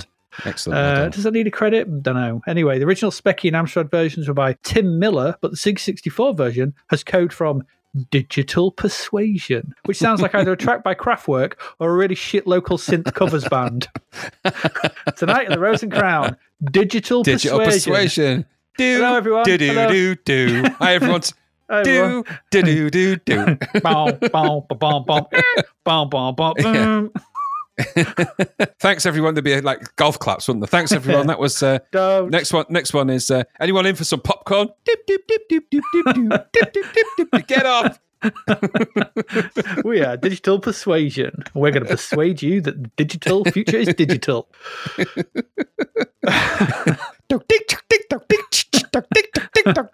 and then bloody There'll be a classic Casio track. keyboards. There'll, there'll Yeah, yeah. track in there. Do, do, do, do, do, do, do, do. Oh, sorry, everyone. I'll start again. Do, do, do. The Casio drum track. Yeah. Bossa Nova. Good old digital persuasion. Here all week. I hope not. Um, either that or they're, they're, they're the uh, backing band at Butlins. Yeah, it's Anyway, the digital uh, equivalent of Murph and the Magic Tones. That is. Mike Clark also worked on this, and Simon Francis. Why this needed so many people on code is beyond me. I mean, digital persuasion, which I can only presume is at least two people, because it's not one person. Surely you just don't call yourself digital persuasion. Not unless you're a wrestler. Uh, what do I know? I don't know. Music by Mr. Three Second Loop, Dave Whittaker, and the loading It is. screen is by Stephen Day. This is side on simulation of the new all terrain vehicles, which are basically four wheeled motorbikes. And the plan was to do this in a fun way. Indeed, the back of the box states quad racing at its best. Sand duning, snow donuts, dirt tracking, fun! Hyper jumps and 180 degree wheelie spins. Great fun. ATV's massive in the States and soon will be here. A must for all ATV fans. Now, considering there are not many of them here yet because they will soon be massive here, what's the market for this? Yeah. There's no one to buy it. And there wouldn't be anyway because it's rubbish. Anyway, it's rubbish. It's a rubbish Kikstart clone. Rubbish. Uh, Shaun Southern must have looked at this and laughed all the way to the courthouse. um, anyway, this gets everything wrong that made Kikstart work. From the title screen, you can pick one or two players and keyboard or joystick controls. Starting the game seems you having to mount the bike. Why? Why do this? What's the point? Why make me do this? It's annoying and adds nothing. Just start me on the bike. If you have to ask the question, you didn't get it. in Outrun, imagine having to open the door for your partner, walk around the car, and get in. Yeah. How You, bad you would can that skip be? those bits, can't you? You can just start me that. in on the bike, like you know, like Kikstart. Maybe have thought that made it too much like Kikstart. yeah, yeah, You have to do something different. How about you get on the bike, Howard? You've done it again. yeah. Boring. Don't do it. Then we have the visuals, which are a horrible combination of single colour sprites and multicolour backdrops. The obstacles, which are your usual jumps, fences, and bumps and hills, are hard to read, and the only skill in this is knowing the speed at which to go over them. Once figured, there's no challenge. Add to this that you have a time limit. Why? Kikstart let you go until you've finished. Why punish the player in this arcade fashion? I can only think it's probably because there are not that many tracks. I don't know how many. I gave up well playing well before I got to find out. Th th those graphics as well. Just going back to this, your, your your sprite that you have to get on the bike is just grey. Yeah. Just this grey humanoid, probably from Digital Persuasion. That's all I can think is. of.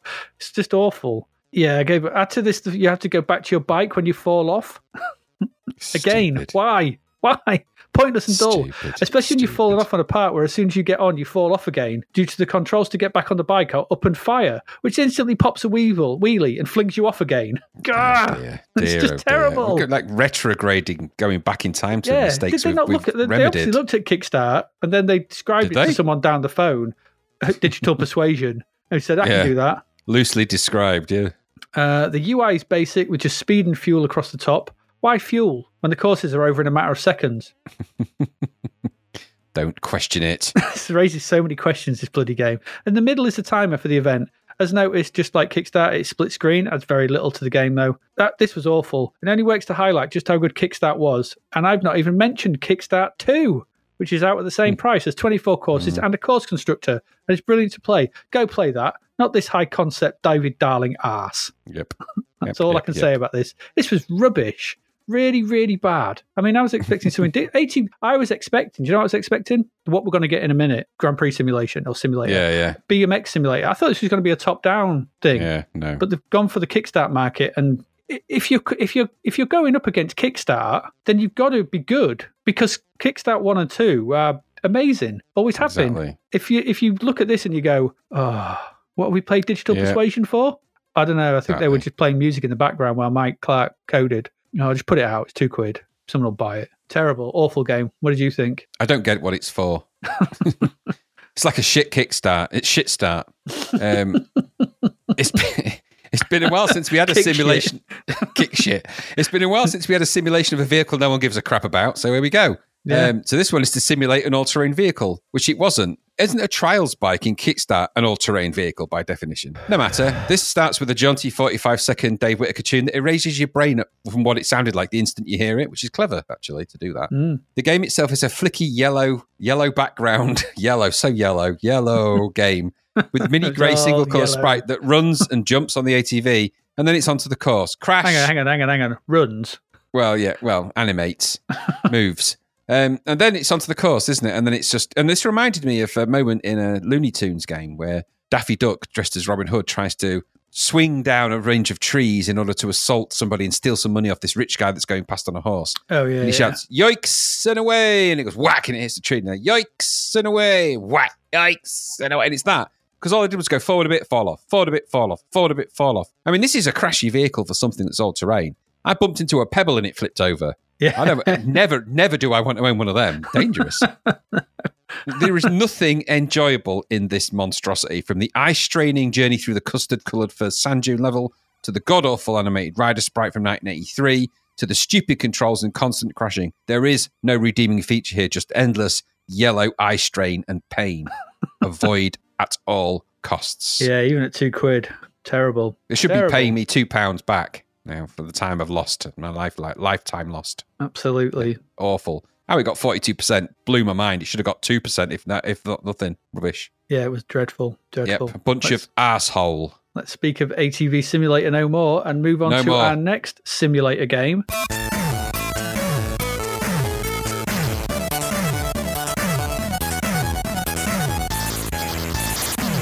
Graham, Grand Prix Simulator.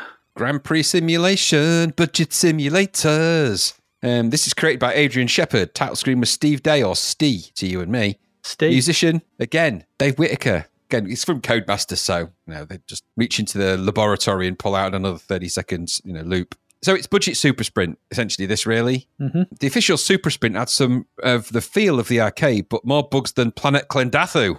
Hey, Um,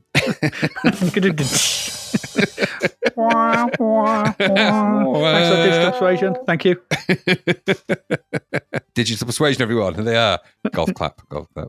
Um, this one is a teeny tiny two player racer in the same kind of vein as that. Nice title opening screen, though, I thought, from Mr. Stee. Then hmm. it's onto the game. And the basic setup here is kind of easy peasy, isn't it? Don't expect mad stuff with this, although actually there's some nice things to like. The, you have a top down view of the track. You can choose between one or two players, change the controls from joystick to keyboard, and had combos of those, I guess and then go. No mess, no fuss. Another 30 second David Whittaker loop accompanies the game. And again, it lives in the instantly forgettable but not annoying compilation that you got out at some point, I guess, with 900 tracks on it. Um, the last so- seven minutes. Yeah, exactly. I will say, it didn't sound very race car the music in this. Just didn't. You know, No, probably you know, not. Does it matter? You start the game and you get some speech filtered through a bean tin, but speech is speech. So yeah, and you count you down and you go. The control of your vehicle is haphazard at best. The speed is controlled with the fire button and the direction with the joystick. Or, yeah, the best way of describing it is the direction. Your car will skid all over the shop in this game. So it takes some getting used to, as does the minute graphics, because they are tiny, teeny, tiny little graphics the size of amoebas. You know your vehicle is facing the right way by the white dot on it that's meant to be a windscreen. But it, and it's very easy to lose control and take on control and take on damage, but you can pick up little spanners on the track to repair yourself, all the while you're racing your opponent to the finish line.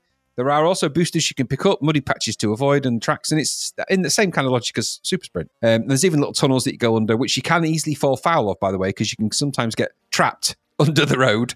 I did, I managed it, and I was like, I can't see. It took me a while to find my way out, and that's just because I'm crap at controlling these kind of things. There's 12 tracks to get through. I played through at least five, so there's probably a little bit of mileage in this. And each of the races is the three lap affair. Obviously, the first one, so the you know you've got to win the race. For two quid, it's a little bit dry, maybe for the single player, but there is loads of fun to be had at two player in this because of its skiddy logic and its silly skiddiness. I like that about it. hmm I mean, it's tiny. Yep. It's t- it is teeny tiny, and but it, it doesn't pretend to be anything than what it is. This is this is a cracking laugh. Two players on this, you'd be rolling around laughing. You're laughing your asses off playing it because it is so fun, and it captures that bit of fun from Super Sprint. That's the one thing that was missing from the other one that this one captures really well. So I really liked it for that. For two pound, I thought this was a really good little game. It's got quite a lot in it. It doesn't seem like it on the surface, but it's actually quite a lot when you start to go through the tracks, and then another track appears, and another track appears, and like how many you know, and you think stuff. Actually, there's quite a lot of tracks in here. There's a lot of mileage. There's a lot of fun. You get three player in some of it as well. So there's two players against the computer player as well. So it does have that as well. hmm I really liked it. Um, I don't. I wouldn't say it was a Grand Prix, really. I think that's it. But it doesn't It's matter. as much Grand kinda- Prix as yeah. Super Sprint is, isn't it? So Yeah, exactly. But it, it, it is what it is. That said, uh, this is two pound. I think he got robbed at fifty nine percent. I think this is way better than that that, that score by miles. I I really had a lot of fun.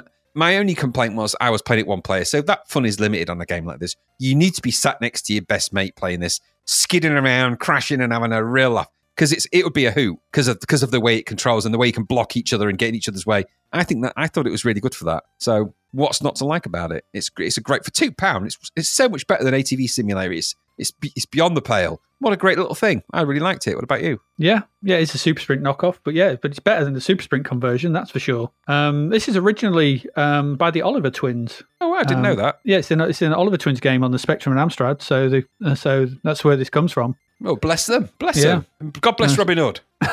God bless Dizzy, Dizzy Skaggs. Shut up. Bloody boom, boom, boom, boom. Thanks, Digital. gong gong. oh, they're all out. They're all out now. Digital Uh, Persuasion will be on next. the, the, the visuals on the cars are questionable, but they're nothing more than a couple of rectangles with dots, aren't they? They're, they're very funny, but but Yeah, yeah, but I But- like that though. but- Stupid, but I liked it. they move smoothly, and above all else, as you write now, they, it, this controls really well. Um, and that's where this game scores over the official port of Super Sprint. Feels really satisfying to control. There- It's certainly no simulation, but neither was Super Sprint. But the speed of this and the way the cars skid around the corners and through the shortcuts once you get the feel of it, feel for it, it, it just feels excellent. They've managed to nail that spinning the, sp- somehow they've managed to get this hammering the, spin, the the steering wheel around from the arcade onto a joystick. I didn't think it was possible, but here we go. They've managed to get a really good sense of skidding round, hammering round, getting the tail out, c- coming back in. It feels ace. And being little squares, it's just they are little rectangles. We don't need much in the way of graphics because it's all about the power around. And you soon, you soon forget about what they look like and are just, uh, as you said, enjoying twanging it around those corners and stuff. And once you get the hang of it, you know, you can, you know, as soon as you come to a corner sort of thing, you just know, right, full on trying it around. It's ace. Budget titles go. It's every. This offers everything you could really need from this kind of game. Decent single player game that opponent offers some serious challenge at later levels, and there's a solid two player, as you write, that keeps your computer current. Some good three player racing. It's what more do you want? I wish it, I do wish it had two computer controlled cars in the single player mode. That's what I, I would have liked. That is an omission, I think. But I think that's it. That's all that's really missing, really. Two quid. I, I, I've said the same to you. 59% was a bit harsh on this. Um, I can only presume that they didn't play it two player. Yeah, maybe. Maybe they didn't because they only had one person reviewing it or something. And then maybe you give it that. But even in one player, I had way more. And at two quid, if I'd, I wish I'd have bought this back in the day because I'd, I'd have thought that'd have been all over this. I'd have been playing this Mm. for ages. And I would have certainly like brought it around to your house and we'd have been playing it. It would have, Yeah, it would have been a right laugh. yeah, it's just a, a great, great two player, one player, top down, single screen, super sprint knockoff. What do you want? Yep. Yep. What a what a compared to that last one. Like I said, I don't know why they did ATV simulator like what they No. did it. Because th- when they've got this, why even bother with that one when you got this? Absolutely. And you know, it occurred to me that as I played this, I, I thought, you know, the last imagining myself that because obviously I- we never really played this back in the day, and at some point we might play this two player if we do like a special should, version yeah, of the podcast. at some And point. We'll go through some of these, but it made me think that the kind of fun that you would have with this is the kind of fun that later comes in the Mario Kart games, Yes. that anarchic chasing and skidding around the track, and and it captures something, and you know, and I think that's that's that's there's a lot to be said about that. Um, the, you don't need, you know, the tracks don't need to be mega complicated and accurate in all the racetracks in the world. They just need to be like this, fun with your mate to get around and have a laugh. Yeah, this also sort of reminded me of an early like uh, micro machines as well. Yes, yes, absolutely. Same sort of view, isn't it, as well? So yeah, totally. Yeah, yeah, I thought this was really good. Really enjoyed it. Yeah, pleasant, pleasant surprise. Let long may it continue. Hurrah! Huzzah! Yay! Golf clap. Golf clap. Uh, I'm sure it will. Let's move into our next one.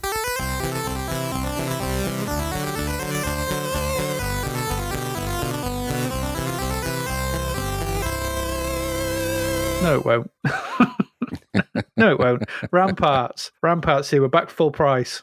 Going to the back of the box. Ramparts. What's Ramparts? We are black hearted villains in Ramparts, and certainly not knights in shining armour. Mm. However, we are massive for medieval reasons unknown, and verily, what we have here is a cunning replica, forsooth, of Rampage, yet set in times of yore, with castles instead of skyscrapers, and vagabond knights instead of denizens of evil. A nonny.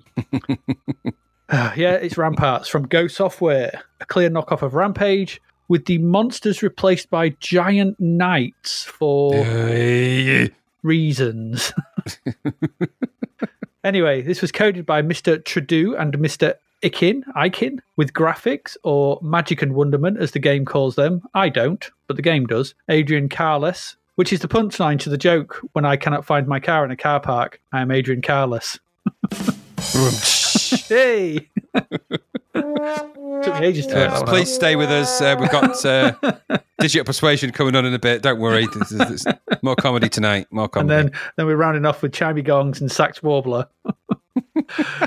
uh, and the music here is by Mark Cooksey. When the game boots up, there's some nice presentation to it all at first glance. The title screen has portraits of the evil knights we can play and a well done font for the text. You can toggle between one and two players with a tap of the F1 key, and you can choose between music and sound effects by moving the joystick left or right. And for once, it's quite clearly quite clear what you picked, which is nice. The text is all written in medieval style. The music is a solid medieval piece from Cooksey, channeling his best ghosts and goblins style. And everything up to this point indicates this could be quite good. A jab of the fire button, and you're asked to enter your name of up to five characters. So you'll be Sir whoever, um, you know, Sir Crabulon or Sir Calabos. But you've only got five letters, you can't be that. Once done, the game starts, and so do the problems. The first thing you'll notice is the schizophrenic music. As you're dropped into the level by a dragon, the music is reminiscent of something like Geoff Capes' Strongman. Bam bam bam bam bam bam bam we used it as an interstitial. We In fact, do. I will for the We beginning do. of this. It's this, all uh, jaunty review. and not at all like the title screen. No. Um, yeah, it's weird. The graphics also don't bow too well with a blocky knight and a bunch of castle towers that are okay, but we've seen better towers and moving ones at that in Nebulus. Once you drop to the ground, ground and the game starts, the in-game music starts, and it's very good indeed. Completely different in tone though. Completely different. I don't know what it's like. Three different tunes so far, completely different. So when and when the drum beat starts, it reminded me of Rock Me Amadeus for some reason. could see you know what I mean? yeah. There's, a, Yeah, there's yeah. something about Rock Me Amadeus for it or something. Uh, once past that, it's, it's a really good tune. This um, probably my favourite Cooksey piece that I've heard so far. I thought it was excellent. This piece of music didn't sound like a Cooksey piece at all. Um, uh, I loved Uh, it. I thought it he, great. He, he does do this kind of thing quite well. He later expands it even more with Storm. I think Storm Yeah. Warrior. Yeah. Such a shame, though, that once again, the music is the standout part of the game we have to play. Because to put it bluntly, Ramparts is rubbish. the game is such a blatant rip-off of Rampage, I'm amazed it got out there. Uh, it's nothing more than a visual redo. I mean, if things like Katakis and stuff got all, you know, I, I, I can't, still can't get my head around it. Yeah, I have absolutely. no idea how this managed to survive because it's just ra- Rampage, but with medieval clothes on. The game is such, you know, there's nothing more than visual. You control a knight instead of a monster. You climb towers instead of skyscrapers. You're bothered by medieval style enemies instead of modern ones. But the move set, the way you play it, is the same. So for those who missed our review of Rampage or have never played it, the aim is to climb up the sides of the towers and smash them as you go up and down them on both sides. So you, essentially, you're wandering around. There's little people moving about trying to damage you. And in this is like dragons and stuff flying about or walking along the bottom of the screen. You got to climb up the sides of the towers and essentially you punch them because you're massive. You're as big as the towers. Do enough damage. Once enough damage is done, the tower will collapse. If you smash all the towers on the screen, you progress to the next screen, which is just more of the same, but with more enemies and so on and so on. I think there's 44 levels to go at, which Yeah, is quite a lot, like but pff, like to. It's surprising just how little they changed here aside from the visuals. This is Rampage in a tunic and hose, but. And here's the real kicker it's worse than the official conversion. We didn't think much to that either. Um, here you have an opportunity to look at Rampage, see what was wrong with it, and improve on it. So, with no license to hold you back, you could have taken on board the game's issues and tried to rectify them. But none of that has happened. All of Rampage's faults have been brought over wholesale and then made worse with fiddlier controls and other issues. It's very tricky to start climbing a building, and smashing it has been made more boring by not really being able to hold you know when you can get to the top and then if you hold down and climb down it and keep hammering the fire button you'll do that smack downwards won't you? And you'll do it. Yeah, and you just do and it'll do it like constantly. You Yeah. can't really do that in this. You kind of keep stopping and starting. And then if you're pulling Yeah. down it'll just fall off the castle the tower which is dead annoying. Um so it's it's more tricky it's more finicky it's more fiddly. The destruction of the towers is too quick as well. When you do enough damage they just kind of Mhm. disappear. It's like bleh, blinking they're gone. Like oh. Yep. um, everything merges into each other because all the towers are the same color. You, it's sometimes hard to define where the edge of a tower is, and, and so it's hard to know where to start climbing. Not just hard to know where to start climbing; it's hard to know which exact pixel you have to be in line with to start climbing as well, because that's Yep. kind of what this the problem is here. The enemies are more annoying um, than they are in Rampage. Hitting them feels like trial and error. You can't, you don't know if you're smashing down. Sometimes you hit them, sometimes you won't. You lose energy just from touching them. So to kill them, you've got to damage yourself. That's that's Stupid. that's never good, which is ridiculous from both a gameplay perspective. I should be able to kill enemies without taking damage. And from an in game logic perspective, I'm a massive knight in a suit of armor. Why should I take damage constantly from being in contact with a small person on the floor? Doesn't make any sense. Your energy goes also goes down really fast and will also continue to go down even after you've squished the enemy that was hurting you while it's in its death throw. But that's bad. It's all bad. You also only have one life, and so attempts at this are short and pointless. I do not understand this game, and the fact that it's full pr- and the fact that it's full price. Full price. This is nine ninety nine. Dreadful. It's by. Is it another Go Software one? Was it another Yeah. Go Software one? Go. Yeah. Go and just go away. Gone. Be gone. Yeah. This it reminded me of Bombo, and that you have complete Yeah. freedom to do something better. And the only thing that is better is the music. Yeah. This is yeah. rubbish. Ramparts. Ouch. That's what I. yeah, absolutely. I hated this. This was awful, terrible to play. And just the only thing, I, what I went and actually did was I just booted up Sid Player and listened to the Cooksey music Yeah. Yeah. because it was the only good thing about Worth this. doing. Dreadful, awful game. How did you find it? Ah. that's, ah, ah. And that's the sound it makes as you get Ra- rammed up the ramparted. Yeah, you get you get ramparted up the old, uh, you know, the old. Uh, yeah, that, it doesn't matter where you get ramparted. It's. The old tower. Everything with this game is stupid. Everything. The Mm-hmm. game makes no sense. I mean, it makes sense when giant creatures are attacking city skyscrapers. That makes. That, I mean, that doesn't make sense, but it's contextually sci-fi sense. Giant knights attacking castles is the stupidest thing ever. Makes it makes not does it does not does it makes no sense whatsoever. But it, it doesn't, mm-hmm. and it doesn't work in this context of this. It's just blatantly just substituting graphics for something and changing rampage to ramparts. Well, woohoo, cl- very clever, but it's not, is it? Even No. if this were just fun, which it isn't by any stretch of the imagination, there's nothing here that's redeemable. The graphics are very, very samey looking, dull, bland colours, nothing really to write home about. your character is clearly a knight, but climbing the buildings, which would be difficult in a suit of armor, is a pain anyway. Punching them is rubbish.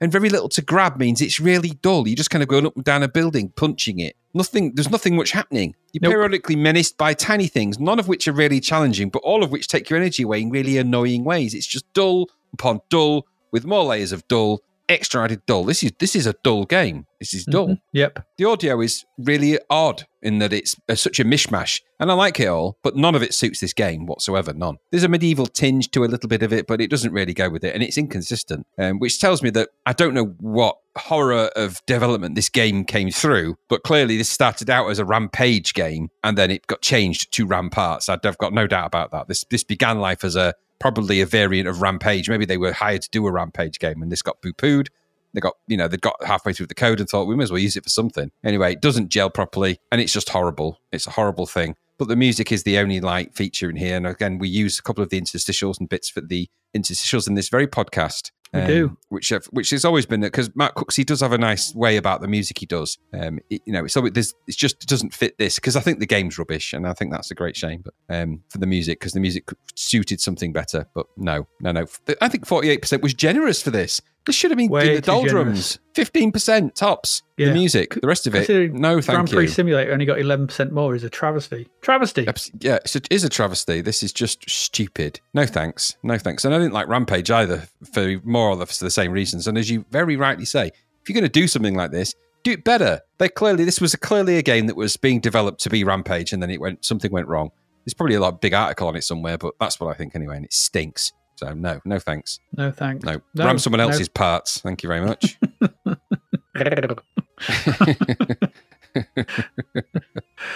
and on that note, Ramparts. Let's move along. We've got one game left. Hopefully, we can end on a high. What do you think, dear listeners?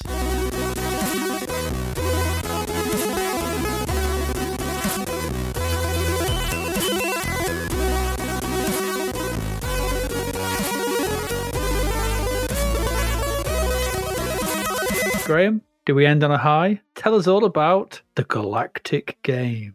no, we bloody well don't. Aww. This is produced by Software Studios. The I mean, it took them a while to think of that, didn't it? Let's be fair. What can we call ourselves? I don't know. Software Studio. Oh, that'll do. Um, something to do with Jonathan Dean. He seems to pop up a lot. That guy. I don't know if it is anything to do with him. Design is by Tigress Designs. Yeah. And it's Activision. Goodness me, it's Activision. Yeah, Cactivision, actually, for this one. They've come back and back, with a big hammer. Before I even get into this, I'm going to say something that's very rude, and that is fuck that stupid text type thing and its noise and everything it stands for. I'm just going to get it out of my system. Um, I will bleep out the swear, but just had to get out of my system because if you do, remember we play these games so you don't have to. Just take my word for it that this game, this game's ticker type, ticker tape type. I don't know what you call those things. Um, this has a Like a device it's like a vidi printer, isn't it? Vidi printer. From- Yeah, this game's Vidi printer from will drive you insane Yeah, it's forever. awful. Awful. Anyway, so this so for short, before we even get started on this, just go to your cupboard, see if you can find a, a couple of Douglas Adams books, and just eat them, just consume them, because we're going to have to have a big dose of our old Douglas Adams medicine here. Because whoever wrote the blurb for this game, these endless, endless, endless blurbs for these games that appeared, clearly swallowed a Douglas Adams dictionary. So this is Galactic Games, a galactic compendium, Adrian, of such highlights as the 100 meter slither race, space jockey, psychic judo, head throwing, and the Metamorph marathon. If you think those make no sense, wait till we describe them. Yeah. Um, each event is another dire exercise in stupidity and, under the banner of fun, affront your eyes with more pointless, difficult to control crazy at every step. Every single level is introduced by the annoying thing. Let's just call it that. The annoying thing. The te- the the what do you call Vidi printer The vidi printer. that goes. Uh, just I'm not even going to do it. Just trust me. And the text that it endlessly vidi prints onto the screen over a period of what felt like hours tries to be funny in that Hitchhiker's Guide to the Galaxy vein, but obviously misses the mark all the time. So this is a hundred meter slither race with the slithe worms from Voloidian Six. it's not funny because it takes ages to type out. You stupid idiot. um, anyway, text and more text, and the text. Oh, the text and the sound that goes with the text. It's, I can hear it in my head now. It takes a while for it to leave you. Attempts to create some kind of sporting, funny atmosphere, and it fails so dramatically and so catastrophically that it leaves you with nothing but pain in your ears and in your eyes. Uh, plus, there's a lot of loading. Although I found the loading reasonably fast on this, but I'm guessing that's because I'm on an emulator. Yeah, it's not Um, too want too bad. Yeah, but uh, according to the review, they said that the loading was, you know, particularly bad. I can imagine. Maybe it was. Who cares? The loading is actually the least part of the problem of this. What it loads is the, is the problem, not the the loading you part. quicker. Yeah, exactly. Yeah, you know, when it gets to you, your eyes aren't and your brain aren't going to thank you for what is literally being crapped into your face. Um, so by the time you get there, you won't care. So I'll go through the the uh, the um, the events. In the 100 meter slither race, you got to wiggle, waggle, push up and down, control anyway, whatever, the joystick to get your worm to hump and slide along the racetrack to the end. Oh, so stupid. so stupid. Now, my first thought was if this had been dogs scooting along, wiping their asses, that would have been way better. That would have been much better, that thing. But it isn't that. And it would have been funnier as well, but it's not. It's not fun, this, and it looks shit. Um, so that's that one done with. Graphics are terrible uh, throughout this entire game, but this is actually the, the best one of the Did lot. Did you find yourself just of, com- constantly overheating as well? yeah, yeah, yeah. It's And stupid. you couldn't, you couldn't actually move. Yeah. Sometimes you did like a super, super sli- slide, and then it was like, oh, it just collapsed into a heap. I was like, this is just crap. Yeah. And I've got, and if this is as bad as it begins, what's the rest of them like? Well, I'm going to tell you, it ain't. It doesn't, it doesn't get any prettier in the next one. So that's graphically, that's the best one, and that's not saying anything because the, the best thing about it is the worm because it's kind of comedic looking. Everything like- else is everything else is rubbish. It looked like um, Nero from uh, Danger Mouse. Yes, yeah, it did. Yeah, actually, yeah. The way it moved, it did like as well. Yeah. Yeah. So the the animation, the cartoon style animation, the only saving grace on that piece of shit. Anyway, after that, um, in space hockey, you need to bounce a puck in the shape of a face into a black hole, your goal, by controlling your eye This was so crap. by by batting it around. Single color sprites on a flickery checkerboard effect Oh, background soon become awful. annoying and tedious. it's speedy, but hard to know what's happening. And selecting the players seemed really weird at the beginning, and it didn't really work. And you could invariably select the computer to play both parts and not realize. It was just stupid. Really, really, really stupid. And it's not space hockey. Nothing about it said space hockey. Nothing. What was hockey? Is it kind of uh, meant to be like an air hockey I thing? If it was, like air hockey. but then why were you controlling it with the two eyes or an eye? Why were you batting a face around? Don't know. Anyway. Don't know. Graphics on that crap. Single. We're get, we're getting into single color sprite territory here now. Badly drawn ones at that. So clearly the oh they focused all their energies on two things in this, and the rest of it was an afterthought. Backgrounds, as I say, it's this black, blue, dark blue, and black checkerboard effect, and it's just crap and bl- flicky as well. Flicky. I tell you, and awful. Anyway, when you've decided you've had enough of that, you're going to go to psychic judo, which is borderline inexplicable. Uh, it's hard to explain what this even is.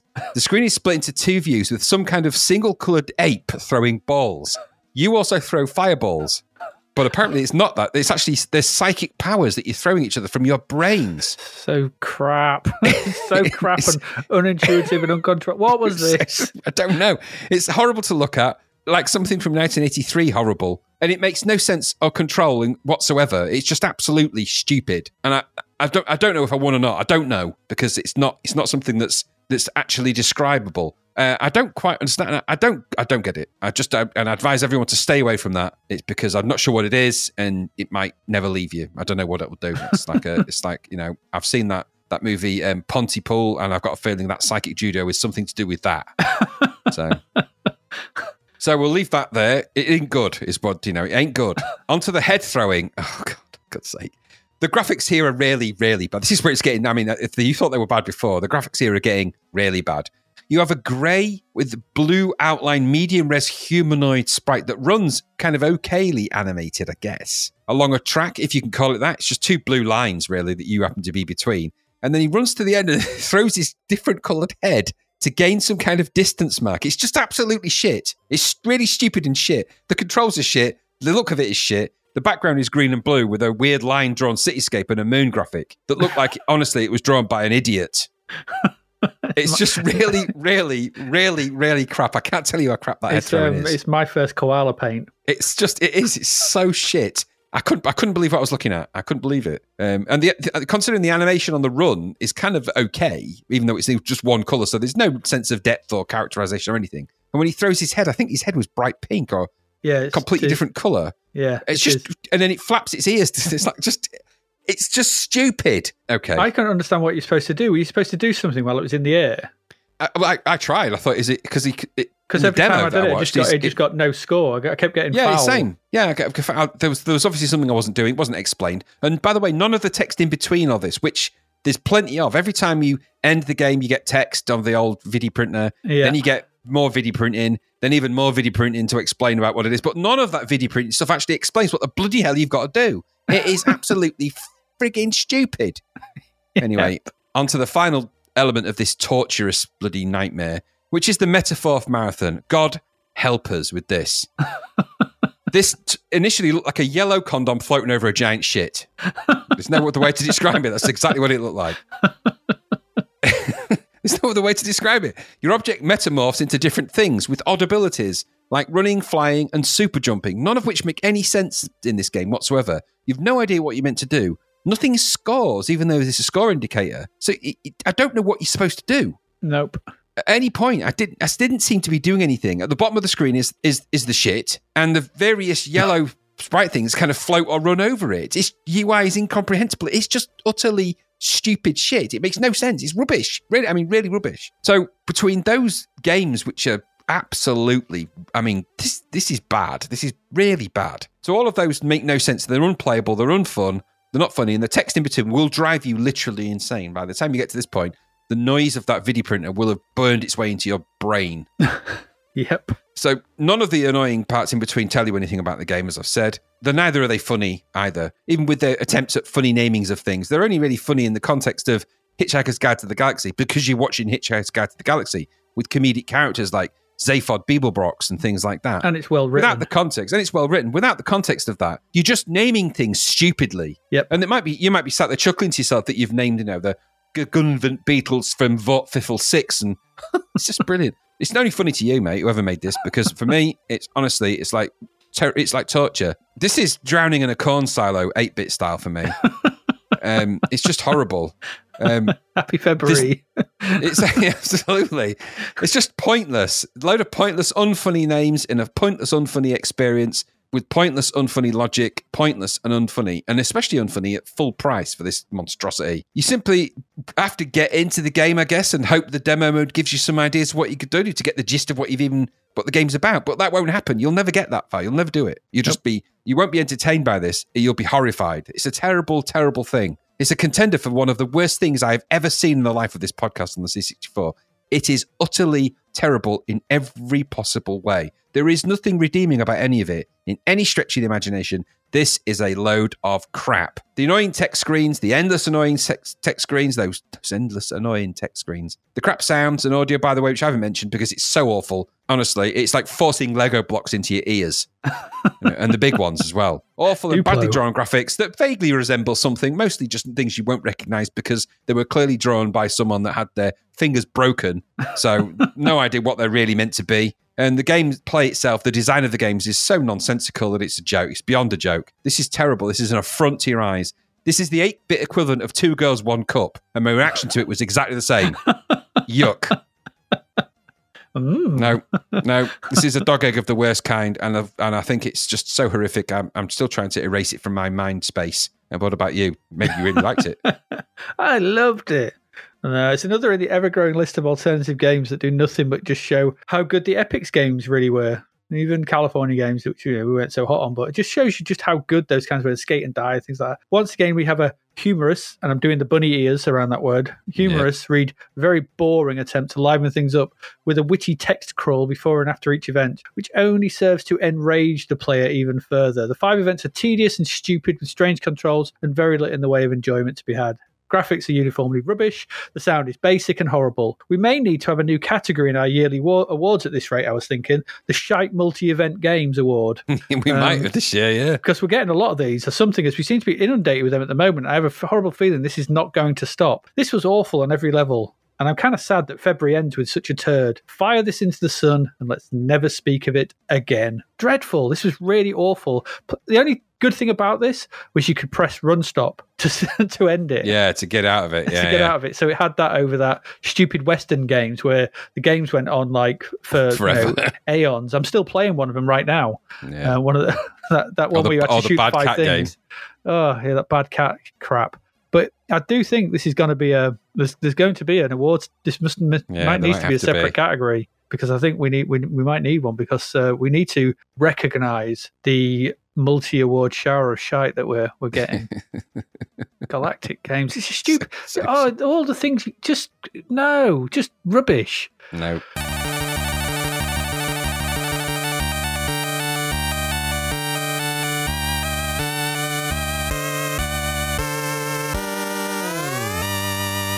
Oh, there we go. Christ, February has not been good. There's been some couple of decent ones here and there. Yeah, here and there, here and there. but on the whole, the quality has been very low, Very, very, very low. This Right, one, what have we Deflektor's kind of the highlight in it, really. But You are Deflektor's been a highlight, but for today, yeah. I mean, th- yeah, Yeah. over the weeks for Hunter's Moon and Deflektor, Yeah, I suppose, and that Grand Prix challenge. I'm trying to think of other stuff, but it's not much. Platoon, I suppose, was interesting, but hey, uh, Match Day, I suppose, is all right as well. But anyway, anyway, this week we looked at 720, average begets average again. Uh, Yep. Ninja Hamster, crap. shit begets shit. um, I Alien V, V, just colourful V. colourful blobby V. Yeah. Uh, Jinx, unfathomable sideways crabby breakout. Crab out. Side crab. Now we Si- still can't get it. Let's call it Jinx. Why? Who knows? Uh, Deflektor, very good. we like that yeah. one. ATV Simulator, very bad. Um, only like good for um, Digital Persuasion, who are performing at Butlins this week. uh, Grand Prix Simulator, good. We like that. That yes, was good. Good. And Great then ending game. off with Rampass, um, and finally Galactic Games. Yeah, be gone. Demon gone. out. Gone. Be gone, demon. There we go. Um, just before we get into our crapverts, I would like to give a little bit of a shout out to Whamic, whamic.com, um, who produced an amazing QR code for us. Oh, it was Um, brilliant. That. Um, he, well, they, sorry, I'm not going to assume but sort of thing, but they, they produced a, um, this QR code. They, they did it inside of Boulder Dash. Um, we retweeted it. He, they created it for us on uh, Instagram and let us have it, and and it links to our website. It's amazing. So it's just a, it's a QR code in Boulder Dash. I mean, how cool is that? And and they do lo- loads of other cool stuff. If you go to Whamic, whamic.com, it's I think it's their Etsy store. Um, so there's loads of QR codes done in retro style. So I think there's uh, Mario, there's um, a Zelda one. Uh, and others, I think there's maybe a Dig Dug or something, something like I can't, I can't remember off the top of my head. But they're they're awesome. They, they, you can print them out. They make really cool prints, and they work. They work as well. So they, they are actual working QR codes. Um, Very clever. Just just out of the blue, just just did it for us, and that was like kind of amazing, really. So I mean, thank you. It was uh, it was quite incredible. Yeah, and, thank know, you. Check really, out. Really, really ace.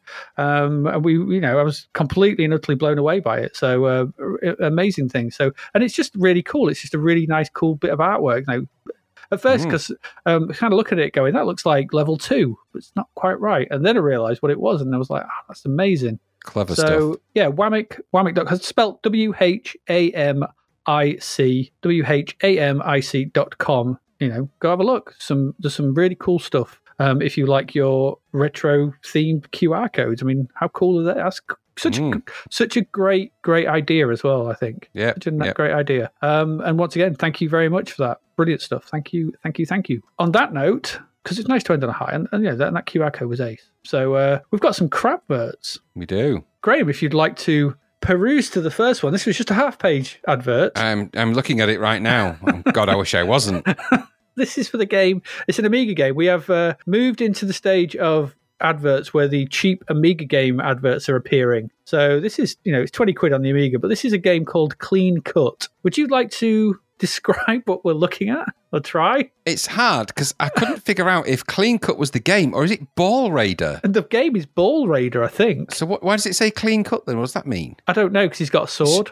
It's but the fact there's a game it- called Ball weird. Raider is ace. Well, the, the blurb for it makes no sense anyway. no. Um, so it says the game of the future, 25 animated levels with various strategies of playing. Digitized sound graphics. I don't know what that means. no, I don't. Digitized sound graphics. Uh, it's like that phrase you said earlier. It's like, oh, it just hurts your head.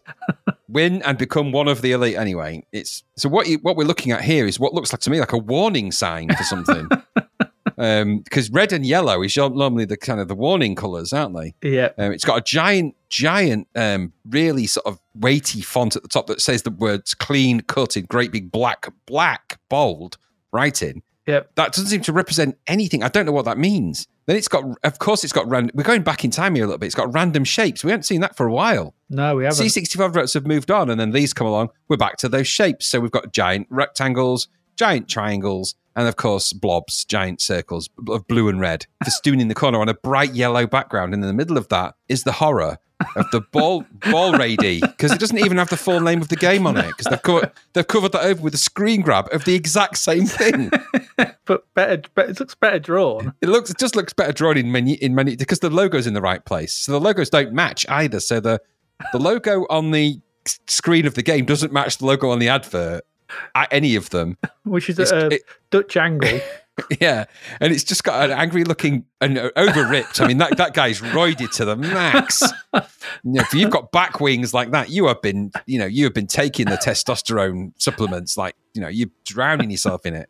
No, he's got human growth hormone. He pees it. I think. He, you know, he literally pees it. thighs. He's got thunderous thighs, but one leg is bigger than the other because they're not drawn it properly. That's why he And, looks and he's so. alarming angry. sandals, and he's also got what looks like terrible, terrible toe. His toe is horrifically too far back. He's got one bit really big, massive toe. He's like so he's got he's got two toes on his on his mono his bi-toed foot. So he's obviously some kind of cloven hoofed demon. I don't know. Anyway, he's clutching a sword and hanging, sort of waving his fist at an angry, like, "I'll get you next time, you bastards!" I'll get you, Butler, And he's, he looks to me like he stood next to a giant egg. Um, with a pointy bit on the with a top. pointy bit on the top. Um, so with his impractical sword, because he's got no way, of, It's, he's got no um, kind of holster for that sword. He's got It's no actually a, a giant uh, German World War One helmet, as worn by the Kaiser. it is the Kaiser's helmet there. And then in the mini version of the same thing, which is different, in the mini version, he's clutching a diamond, I think, in his hand. The sword's bigger and in the right perspective. It's clearly been drawn by someone that stood a little bit more of anatomy. His hair colour's changed, the logo's different, and the egg is now not an egg.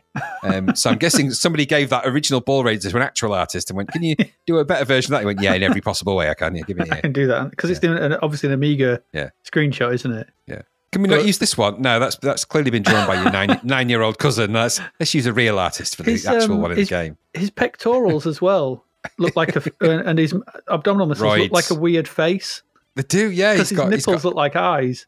Well, he's got the- too many abs. So the way the- that's not got- helping. the way the pectorals look, they look like they're um, like pauldrons. They look like they're armor strapped onto him. They do, and then is, you'll notice that his, ab, his abdominal muscles go all the way up to his nipples, and that.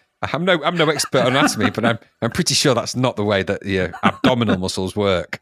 Um, anyway, that looks like it's been relatively corrected in the minor version. Yeah, Um, other things to note here is that there are other games coming from this Diamond company. yeah. Um, Crazy Football. we're, we're back to the crap names again, which is really giving me a chuckle. the third Crazy Football, favorite. Pinball Arcade, and Champ. Champ, is it? I, I'm really hoping it is a conversion of the Jon Voight film, the Champ, Chirpy. and Ricky Schroder. You know, Um, but yeah, and we're back to having our business names on there. Diamond Games, Is Isleworth Business Centre. So you know, it's um, yeah, Telephone if you yeah. want. Not good, that is it. It Not is good, but it is funny. And by the way, the Ball Raider logo, the the one, the main crappy image, it's clearly been hand drawn and hand shaded. But the shading is inconsistent as well, so the Yeah, ball shading doesn't match the Raider Rady shading either. no, because they've gone for that dark at the bottom with that kind of you know 80s style Yeah.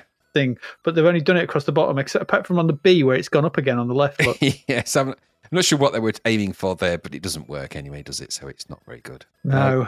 No. No, I did like that. All right, it's Ball Raider, and also as well. I mean, it's a great title, Ball Raider. What does it mean?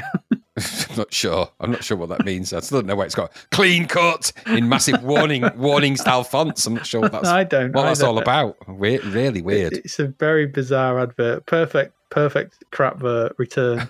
Oh, we haven't seen any for ages. Uh, let's move on to the next one, which is uh, God. I think it's a football game, but again, I hope it is. it's hot ball. What? Hot ball. Hot ball.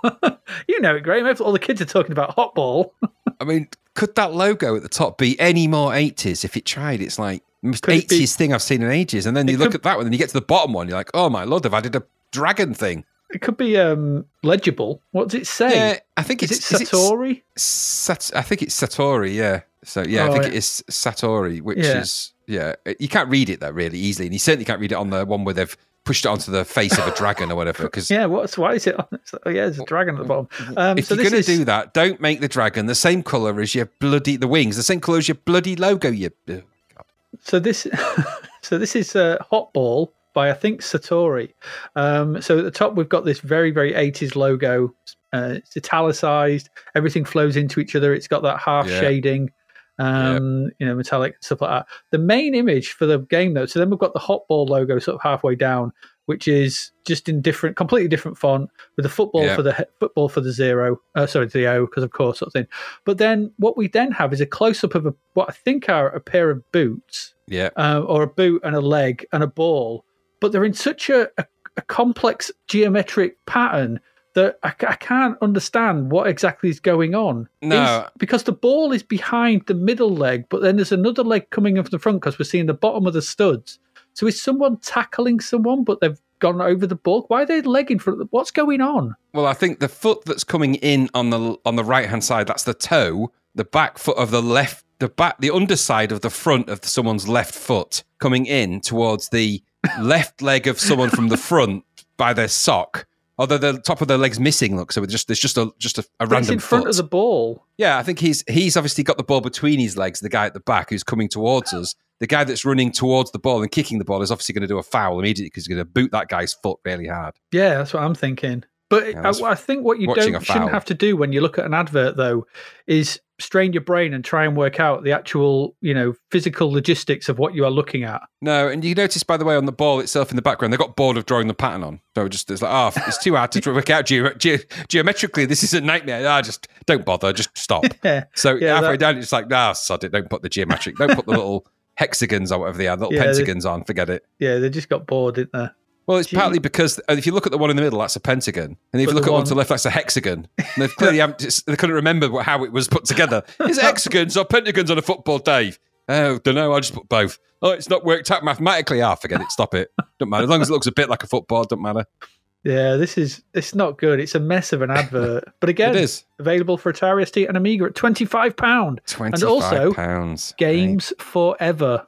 Yeah. What does that even mean? Why Well, I is don't know that because for, forever is two words, so I can only think it's ever Games is a person. forever. Yeah, it must be a per- well, it must be, and it's one of those classic things. They did this back in the early C64 ads. They just put random little phrases on that didn't mean anything like that. Yeah. But we're back to doing that again. And by the way, that has got clearly got a double stroke on that hot ball, which is that is a crime. That is It's got, a it's got an inner stroke crime. and an outer stroke. Exactly. I mean, goodness me, I nearly had a stroke, but I saw that. I'm like, ah, no, no. Oh my gosh, no, no. And that, it's, it's almost, it's almost beveled. There's no drop shadow on it, fortunately, as well. But I think it Yeah, could do with a um, bit of drop no. shadow. It needs something to. Be, it's just awful. That Yeah. ball as well has just been, you know, it doesn't look good. That is it. Uh-oh. well, I'm still trying to figure out why the guys whose foot is in the background, it just cuts off at the sock. So it's like his leg's been sliced off at the ankle. it's just it's the just interior of weird. the sock, isn't it? yeah, and and it, one foot goes up past the logo, but the rest of them don't. Why? Yeah, yeah. Why? Anyway, we're questioning it. We we know we, the rules of of crapverts are we don't you don't question the. No, there's so much smoothing as well. Have you noticed all the smoothing Oh, on that? yeah, it's loads and loads. So they've really gone. smooth. I mean, goodness, they've got the airbrush out and they've just gone. How can we make these studs look studdy? I don't know. Airbrush them. Oh, they look like chocolate buttons. He looks like he stood on four chocolate buttons that happened to be in an exact square and squashed them to the bottom of his shoe. Yeah, that's that. and there's just a smooth glow on that football boot. To answer the question of what it looks like if you step on four minstrels, that's the exact what it looks like. Uh, Also, as well, that's a massive tongue. It is a massive. It's going tongue, halfway yeah. up his shin. When I Yeah. used to play football, so I know football boots, but the tongues were they're big, but they weren't that big. No. You know, because you had to have your shin pads on underneath. And he's got no shins, has he? He's they- got no they- shins. No, yeah, terrible just- just advert. Bad. Terrible. There we go. That's hot ball. So ball raider, Oh, hot ball, and now finally from Loriciel, oh, we've got What is this? Sapiens. What is this? Is it sapiens? Sapiens? Is that? Sapiens, sapiens, So this is obviously a take on Homo sapien, all right? Because yeah, a so a thousand centuries ago, the human adventure began. At that time, survival depended on hunting, finding sources of water, medicinal or nutritional plants, and making arms from flint. I mean, you're a maths head, right? You're like, you know, a thousand centuries ago. Isn't there actually a name for that? A thousand times a hundred. Yeah. Yeah. yeah, it's ten million, isn't it? Well, surely there's a better way of writing it. A thousand centuries ago. Or is it just a million? Or was it hundred thousand? I don't know. You had, just had the zeros on, don't you? Yeah, So it's- you got it's- you got five zeros. Hundred thousand. So, so, Oh, so 100,000 years ago would have made, which isn't that long ago. Why would there be cavemen 100,000 years ago? Maybe a million years ago. 100,000 years ago, there wouldn't have been, probably wouldn't have been cavemen, I don't think. Maybe there would have been. I don't know. But they wouldn't look like that, though. He looks well organized and well grown. It's a hundred thousand. Yeah, I thought it was. And it's been it's been menaced by. Uh, uh, yes, I'll agree. The one on the right of him, because there's in this image, there's a mountain in the background. There's a, I guess, a dinosaur of some description. Dinosaurs and men did not coexist in any way. No, there's millions of years between them. But anyway, all right, never mind that. But on this image, you've got a man, caveman style hunter guy, hunter gatherer guy in the middle. Mountainous background, classic dinosaur image to the left, which is a lizard with fins. You know, the, the lizardy fin dinosaur, the finosaur. On the left, you've got well, what is that exactly? Is that like a, what is that? It's like a walrus. Is that a seal? Is that what is that? I don't know. His expression says it all though for me. Going, oh, I don't know who I am. I don't know what Well, they I just am. made them. This has made them up. It's like of all the dinosaurs that they've they've got skeletons of. Of all the images of dinosaurs, you can think of tyrannosaurs, pterosaurs, brontosaurus, stegosaurus. They picked that to draw, and it's really tiny as well. So you don't really get imminent danger from that, other than it looks like he's about to trip over. The guy in the middle of Scott is being chased by what looks like a tiny seal of some description.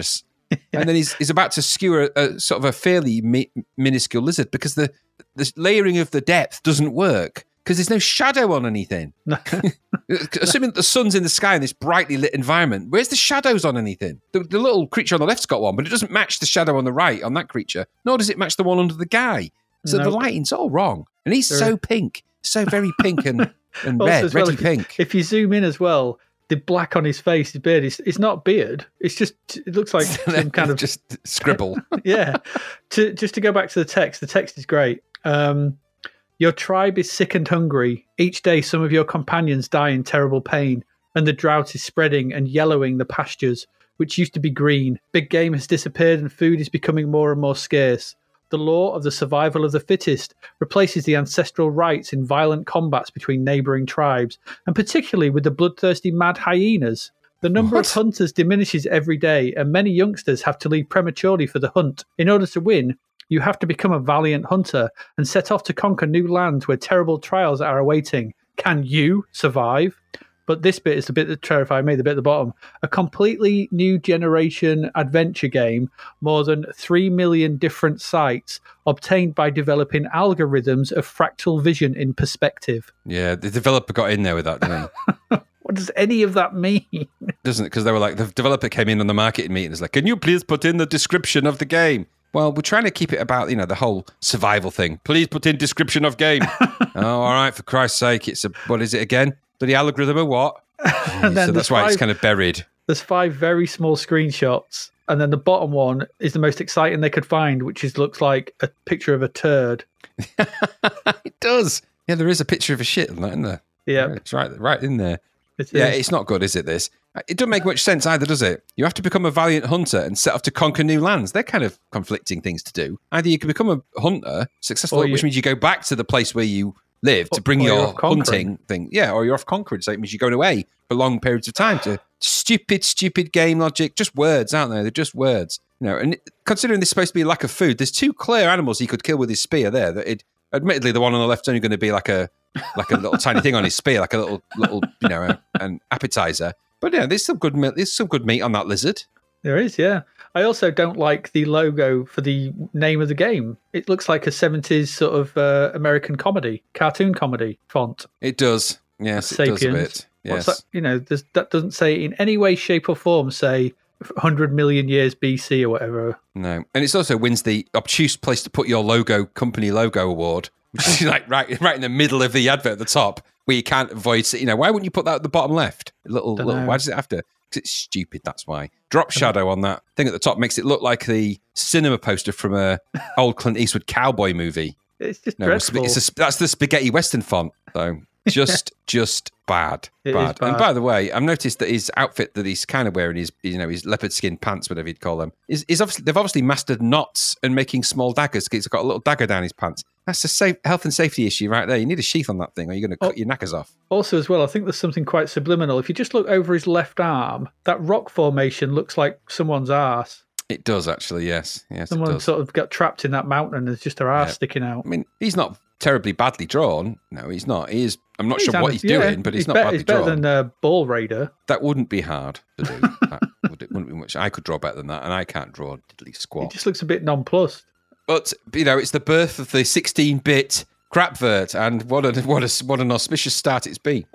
terrible, terrible. It's like they've gone backwards in time. Goodness me, goodness me. 100,000 years back in time, some might say. Thousand centuries. Thousand centuries ago, when there were dinosaurs, only there weren't. All right, all right. no, all they weren't. Not at all.